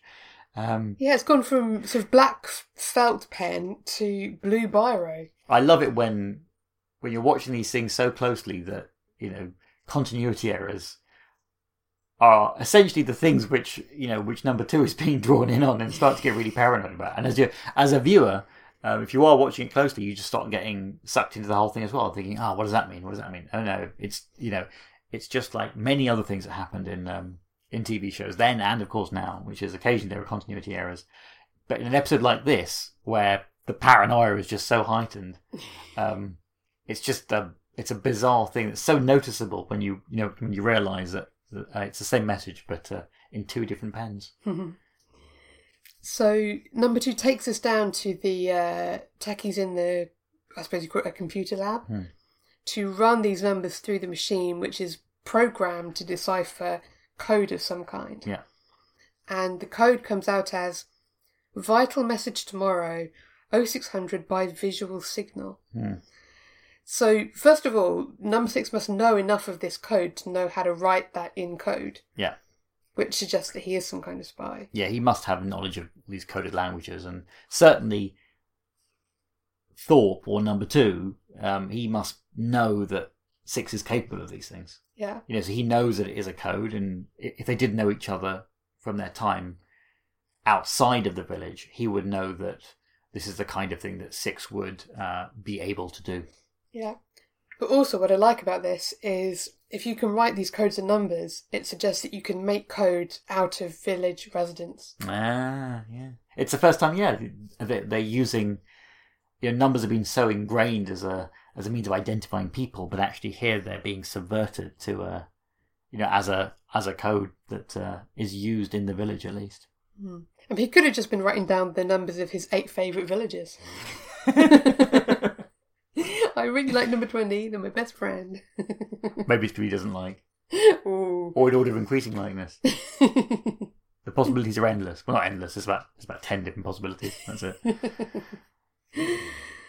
But no, it, it's a message saying that uh, there's going to be a visual signal tomorrow. Um, so number two is now even more paranoid. Uh, number six makes sure that he's up nice and early before six o'clock, knowing that everyone is going to be watching him.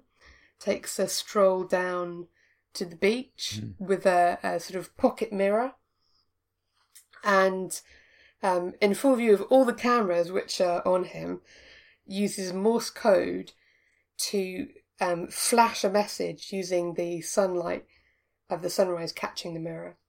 Again, it suggests that, well, that he's either some kind of spy or that he was in the military or something that he would know enough Morse code to be able to send that message. Yeah. I mean, I can just, you know, I can send out an SOS in Morse code. That's literally the only Morse code I know. And I was in the Girl Guides for years. So, uh, yeah, goodness only knows if to be that good at Morse code that you can flash that out. Yeah, but in this case, uh, when number two is uh, is obviously watching number six on the beach, sees the message, and he's completely paranoid, thinking that this is a message that's going out to sea. Uh, people in the control room say that there is no one out there. There's no boat. There's no submarine or anything, and uh, so there's a question of you know what this message is, where it's going, what it even means. Um, so then yeah, he's running around the control room. He's com- he's he's kind of losing it actually at this point because he, he you know he he knows this must mean something. Um, so he asks uh, somebody to decode it, and the message is "Pat a cake, pat a cake, baker's man, bake me a cake as fast as you can."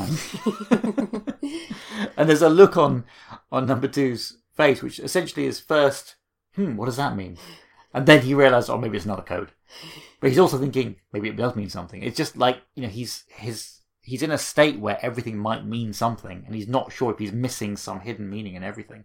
Then he goes back down to the lab, and they have a machine which is almost almost kind of like the one we saw in the general, where you can input um, a message and it will kind of or a question, and it spits out an answer in some way. And uh, you know, kind of humorously, he um, he asked the technician to put in that message, and it spits out the same message back as well. So he just looks completely flummoxed by the whole thing and storms off. Yeah, he, he concludes that the computer isn't programmed for whatever this code is, which must make him feel like he's being kept out of the loop in something. And you also must think that Six is somebody who's involved in a line of work that maybe allows him to have access to new codes. Hmm. You know, so maybe you know, again, you know, it, it lends a lot of credence to the idea that that Six was involved in some kind of spy work or was affiliated with it in some way for him to know some of the things he's doing here. Because a lot of these things are in this episode involve a lot of subterfuge, a lot of planning, a lot of you know, a lot of code breaking and things. Yeah, but also it's nice that uh, this is another instance of a, a sort of nursery rhyme coming into it because we often get nursery rhymes. You know, pop goes the weasel. Yeah, you know, um, was it boys and girls come out to play? yeah, yeah, and and it's something that will come back again later on. Yeah, in a big way. Yeah. What I also like is that when number two storms out of the room, he almost sort of trips over the uh, arch on the way out. Yeah, I saw that. he like tries to save it. Like nobody saw me trip. It's fine. so uh, then number six goes to the cafe again, um, where number fourteen is having a spot of lunch, or could be breakfast. Who knows? Um, and he uh, he goes up to him and starts talking to him, which completely perturbs number fourteen because why is number six having this apparently meaningless chat with him? He's talking about how nice it was walking on the beach um, in the fresh air. I think it was. Yeah, it's the same kind of weird, rambly statements that you know they had on on that shortwave radio um, in Dance of the Dead. Yeah, yeah. Um, you know, it's these things have come up a couple of times now in the show, and again, they they seem to be part of you know encrypted messages or some kind of code language which is being used that certain people are familiar with. Um, but I like the fact when he uh, when he starts talking to fourteen, um, he does that thing where he knows that he is being watched by the waiter in the cafe. So by engaging in the conversation with fourteen and prompting him in certain ways to behave in certain ways, he knows that he is triggering behavior that will be deemed suspicious by the waiter and then be reported back to number two. Yeah, because when he says, don't look now, the waiter's watching, he knows that that will make 14 look at the waiter, and then the waiter will see 14 looking nervously at him, and will take that as some kind of confirmation that there was a surreptitious meeting going on. And uh, courtesy of number two's call for increased vigilance, he's going to go and report it. So, following on from uh, the waiter's uh, revelations to number two, uh, two then confronts number 14. So, somebody who he's had decreasing trust of over the course of the episode. They started off very close, and now, you know, with uh, with all the all the slightly sort of paranoid feelings that have been developing, he now immediately assumes that uh, that 14 is actually working with 6 and is part of the conspiracy. So, so the so the one person who was part of his inner circle of, of one person, um, you know, is now in his mind part of this conspiracy against him. Yeah. And, and no matter how much number 14 protests that he is loyal to number two, number two isn't going to believe it. You know, you were whispering together, you must be in it with him. He slaps him, he calls him a traitor, tells him to get out. His hair does some some crazy flailing as well. Yeah. And then he sort of chases him out of the room. Um, you know, shouting about how, you know, he'll he'll break the conspiracy and everyone's in on it and they won't win. Then he accuses the butler of being in on it Yeah. just because he happens to be standing there Yeah. at that time. But he but he also kind of raises his hand, doesn't he? Like he's going to hit him. I mean, he's lost he's lost control completely at this point. point, and I think he there's no one who he trusts anymore. Um, I mean, the fact he kind of runs back into into uh, his little room, his private room, he just you know he's just lost any sense of connection with anyone else around him, and so this so obviously fourteen has now been thrown out, and he I think upset at the fact that six has clearly turned number two against him, which is interesting as well because obviously you know six's plan was to turn fourteen against two, you know, and you know it's just you know the whole situation is just kind of falling down. Um, uh, he goes to confront number six and says, you know, that you have basically poisoned number two against me. So clearly he had some some connection that suggested that maybe you know he, they were partners beforehand, weren't they? They knew each other well. They were both installed in the village together, and maybe they thought that they would be the ones who would kind of take down number six. And now the whole thing has just collapsed, and they've been separated now. You know, and they both believe the other person is is working against them in some way. Yeah. And uh, he also, I suppose, knows that he himself is finished Yeah, because he knows that number two's reign is collapsing and that one way or another he's going to be implicated as a failure yeah. and that that's not going to end well for him. So he attacks number six in his home, who's just lounging around listening to some more music, Yeah. as you do. And that fight, I mean, it's incredible. It's quite a good fight actually because they have like some. Is there, is there like classical music playing in the background? Yeah. And the whole place gets trashed, and it's clear that half the furniture is just you know it can be easily tipped up, flipped over all over the place, and they and they go at it for quite a long time, all over the place, just throwing each other up against walls, uh, you know, flipping people over, all kinds of nonsense. Yeah, they, they take out the uh, kitchen worktop like it's not even nailed down. It's quite impressive. Probably wasn't nailed down, to be fair. And uh, number 14 also hurls my uh, my favourite uh, luminous yellow uh, dish drainer off the sink rack at number 6. Um, which is clearly this flimsy plastic thing, and he just hurls it at him as the nearest thing that he's got. Um, and it ends with number 14 getting chucked through the uh, glass doors. Which is also an interesting parallel to, you know, seventy three throwing herself through the window at Yeah. the end. Yeah. Yeah, yeah. So now that number 14 is uh, out for the count, all that's left is to go see what number two is doing. Um, the butler has packed a case and is leaving the house. He's been told to get out, so he's going out. He probably knows he'll be back because Yeah. number two isn't going to last very long. He's seen a lot of number twos come and go Yeah. in his time there. So number six goes to pay number two a visit. He says, you know, all your friends have deserted you. I thought you were supposed to be the strong man. You were supposed to be the hammer. Um, well, I think in the end he was the hammer, but he broke himself on, on the anvil. And number two accuses number six of being this D6, Yeah. this person sent to spy on him, and says, you know, you didn't fool me.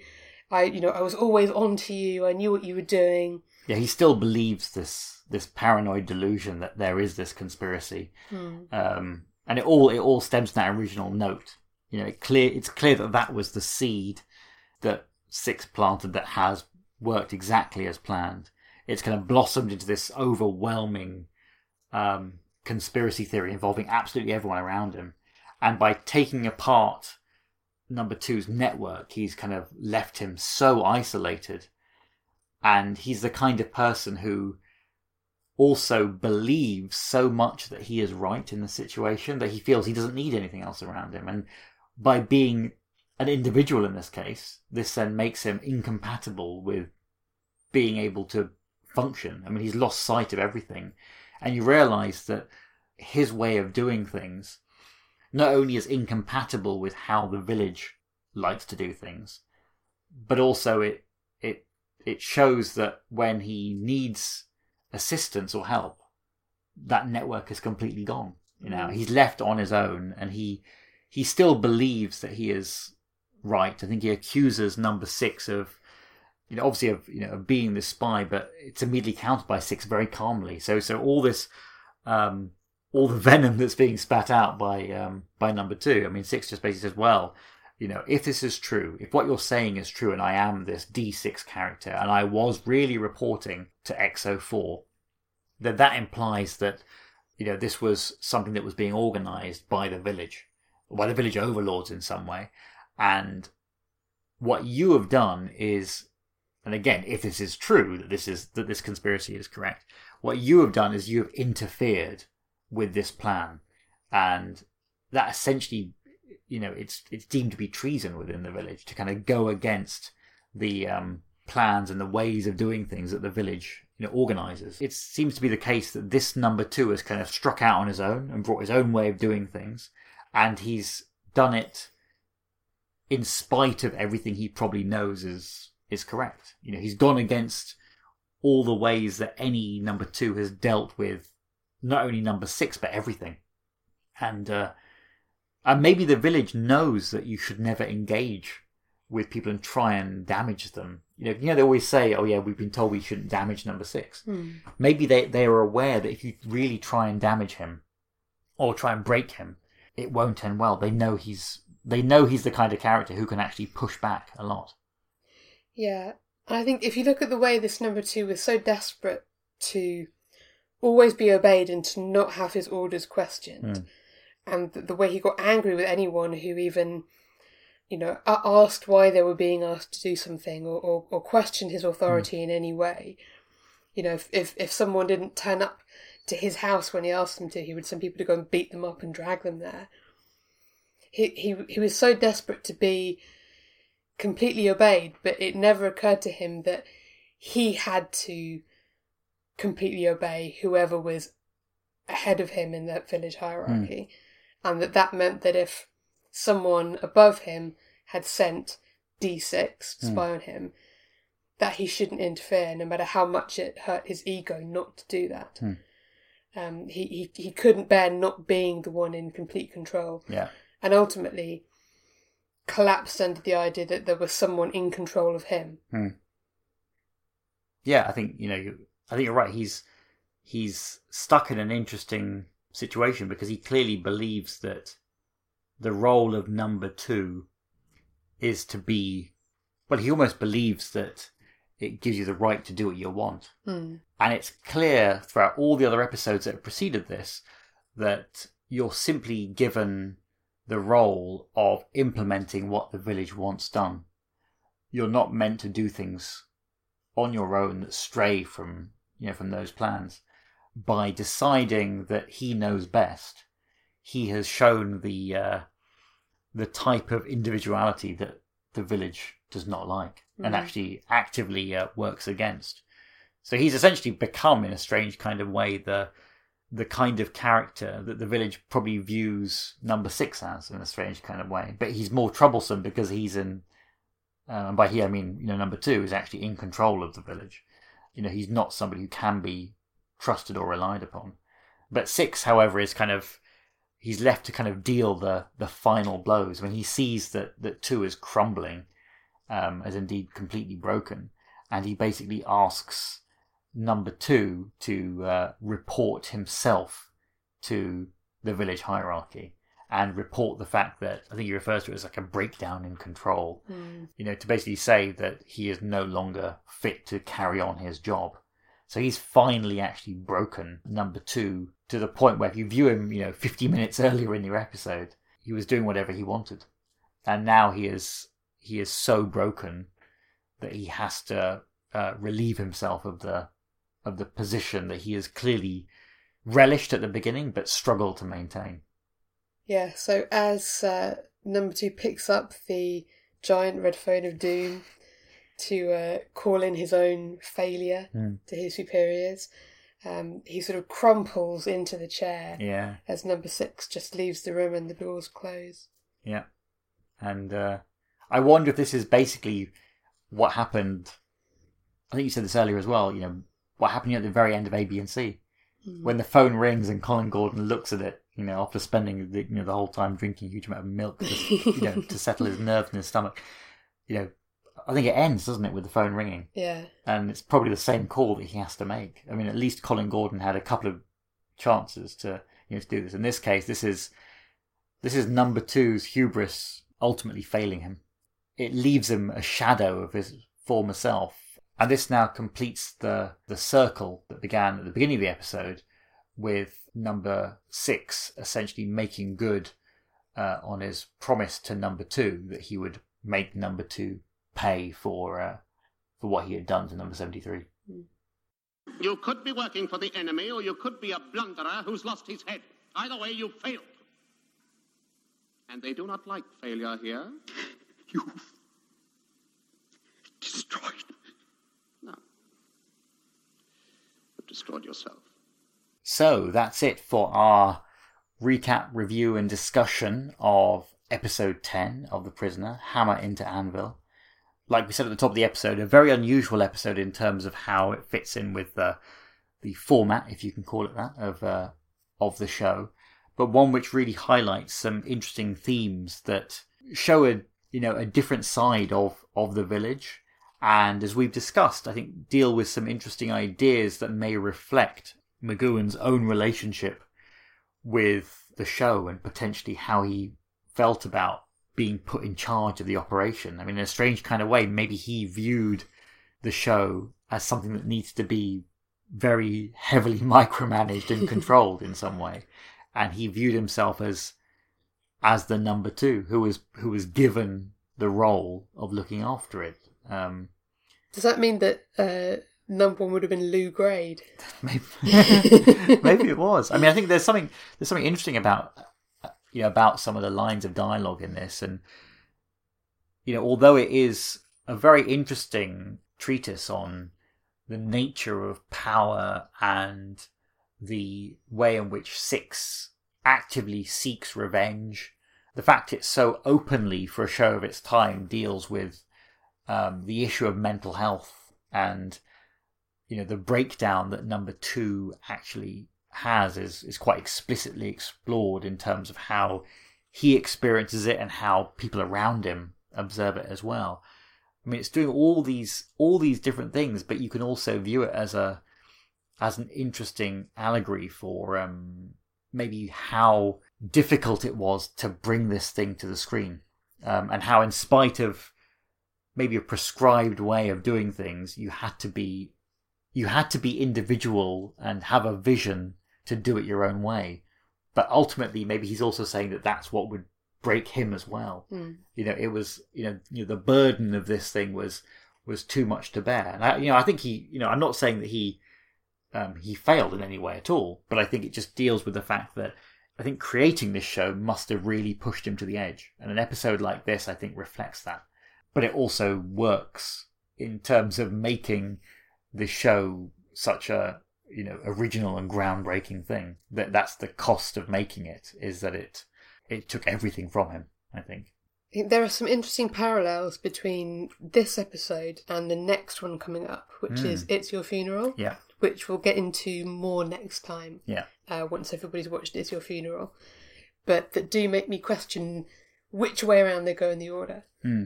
One before the other. yeah. Because I think there's there's a certain plot point that we'll come to. I think it can't be a like a, a coincidence, although they although they don't explicitly reference these events as being connected. There are things that do come up in the show, and this is one of them where you can see that there are thematic links between them, and I think some of them are at least in part intentional. You can't put everything down to uh, you know a continuity error or a coincidence. So that's going to be next time. We're going to be talking about It's Your Funeral. But now, before we sign off, uh, we're going to have our usual roundup of all the news from the world of the prisoner with Rick Davey from Unmutual website. This is Rick Davey of the Unmutual website at www.theunmutual.co.uk with all the latest news from the world of the prisoner. All the arrangements are now in place for Not a Number, a Patrick McGoohan retrospective, an event taking place at Elstree Studios this Saturday, the 23rd of June. Special guests include actresses Jane Merrow and Vera Day, and directors John Hough, Alex Cox, and Alvin Rakoff, plus technicians from The Prisoner, Tony Sloman, and Ian Rakoff, who also co-wrote the episode Living in Harmony.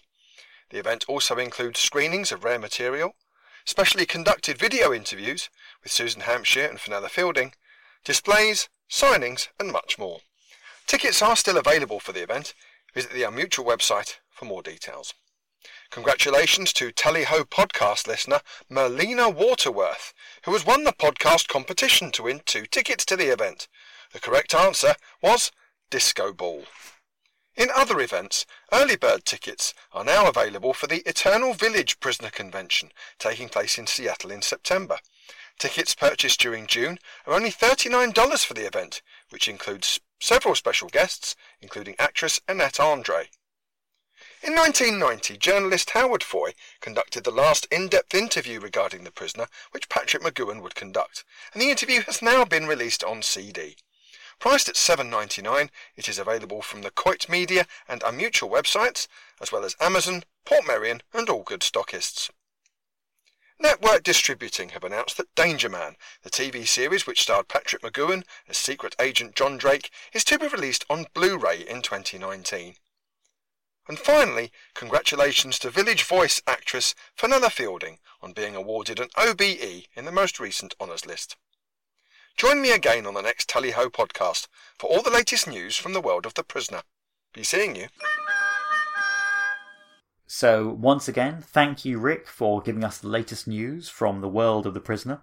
I suppose this is not like Dave, where you have reruns, but um, all the time, which kind of take things out of context in time when people might be listening to these episodes.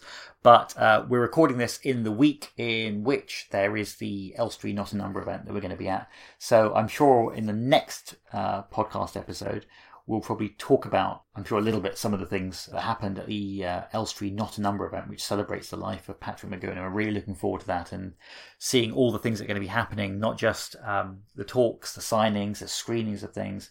If you're listening to this and it's before June 23rd, um, you know, it's well worth uh, going along and seeing that event.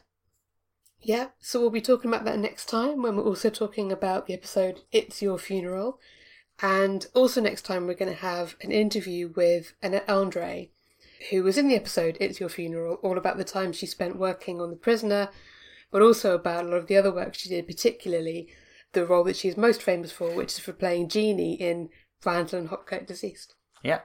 Um, as we mentioned at the top of the episode as well, if you get the chance, we put out a bonus episode previous to this one, which is a chat with writer, actor, and artist Brian Gorman, which discusses his work on the Everyman biography of Patrick McGoohan that was a stage play, then became a graphic novel and, and an audio drama as well, and his recent work on uh, his new one man Bond show as well. And that'd be really interesting if you're. Well, it, well, it's a really fun interview. It was really fun to talk to Brian, and it was a. Yeah, it's the kind of thing where if you're interested in the prisoner, I think it's a it's an interesting tangent that you might want to get into, and certainly check out Everyman as well if you're interested in the life of uh, Patrick McGoohan and the prisoner. Yeah. Uh, but until then, if you want to get in touch with us for any reason, you can find us on Twitter at TFCAA, on our website, timeforcakesnail.com, or there's also a Facebook page, Time for Cakes Nail. Yep, get in touch. Let us know what you think of this or any of our other episodes. Um, if you subscribe to the podcast through things like iTunes, please uh, leave us a rating and review because it really helps us kind of build word about the podcast to get the word out. And it's nice to know what people think of uh, what we're doing as well. It's really fun for us to put these episodes out, and it's really fun in the uh, in the weeks that follow to interact with everyone and talk about things that uh, uh, come up as we discuss these episodes. Yeah, so if you are at the Not a Number event, do come and say hi to us. um, we're not pixelated in real life, but you'll probably recognise us. but until then, signing off from the Tally Ho, Be, seeing you. you.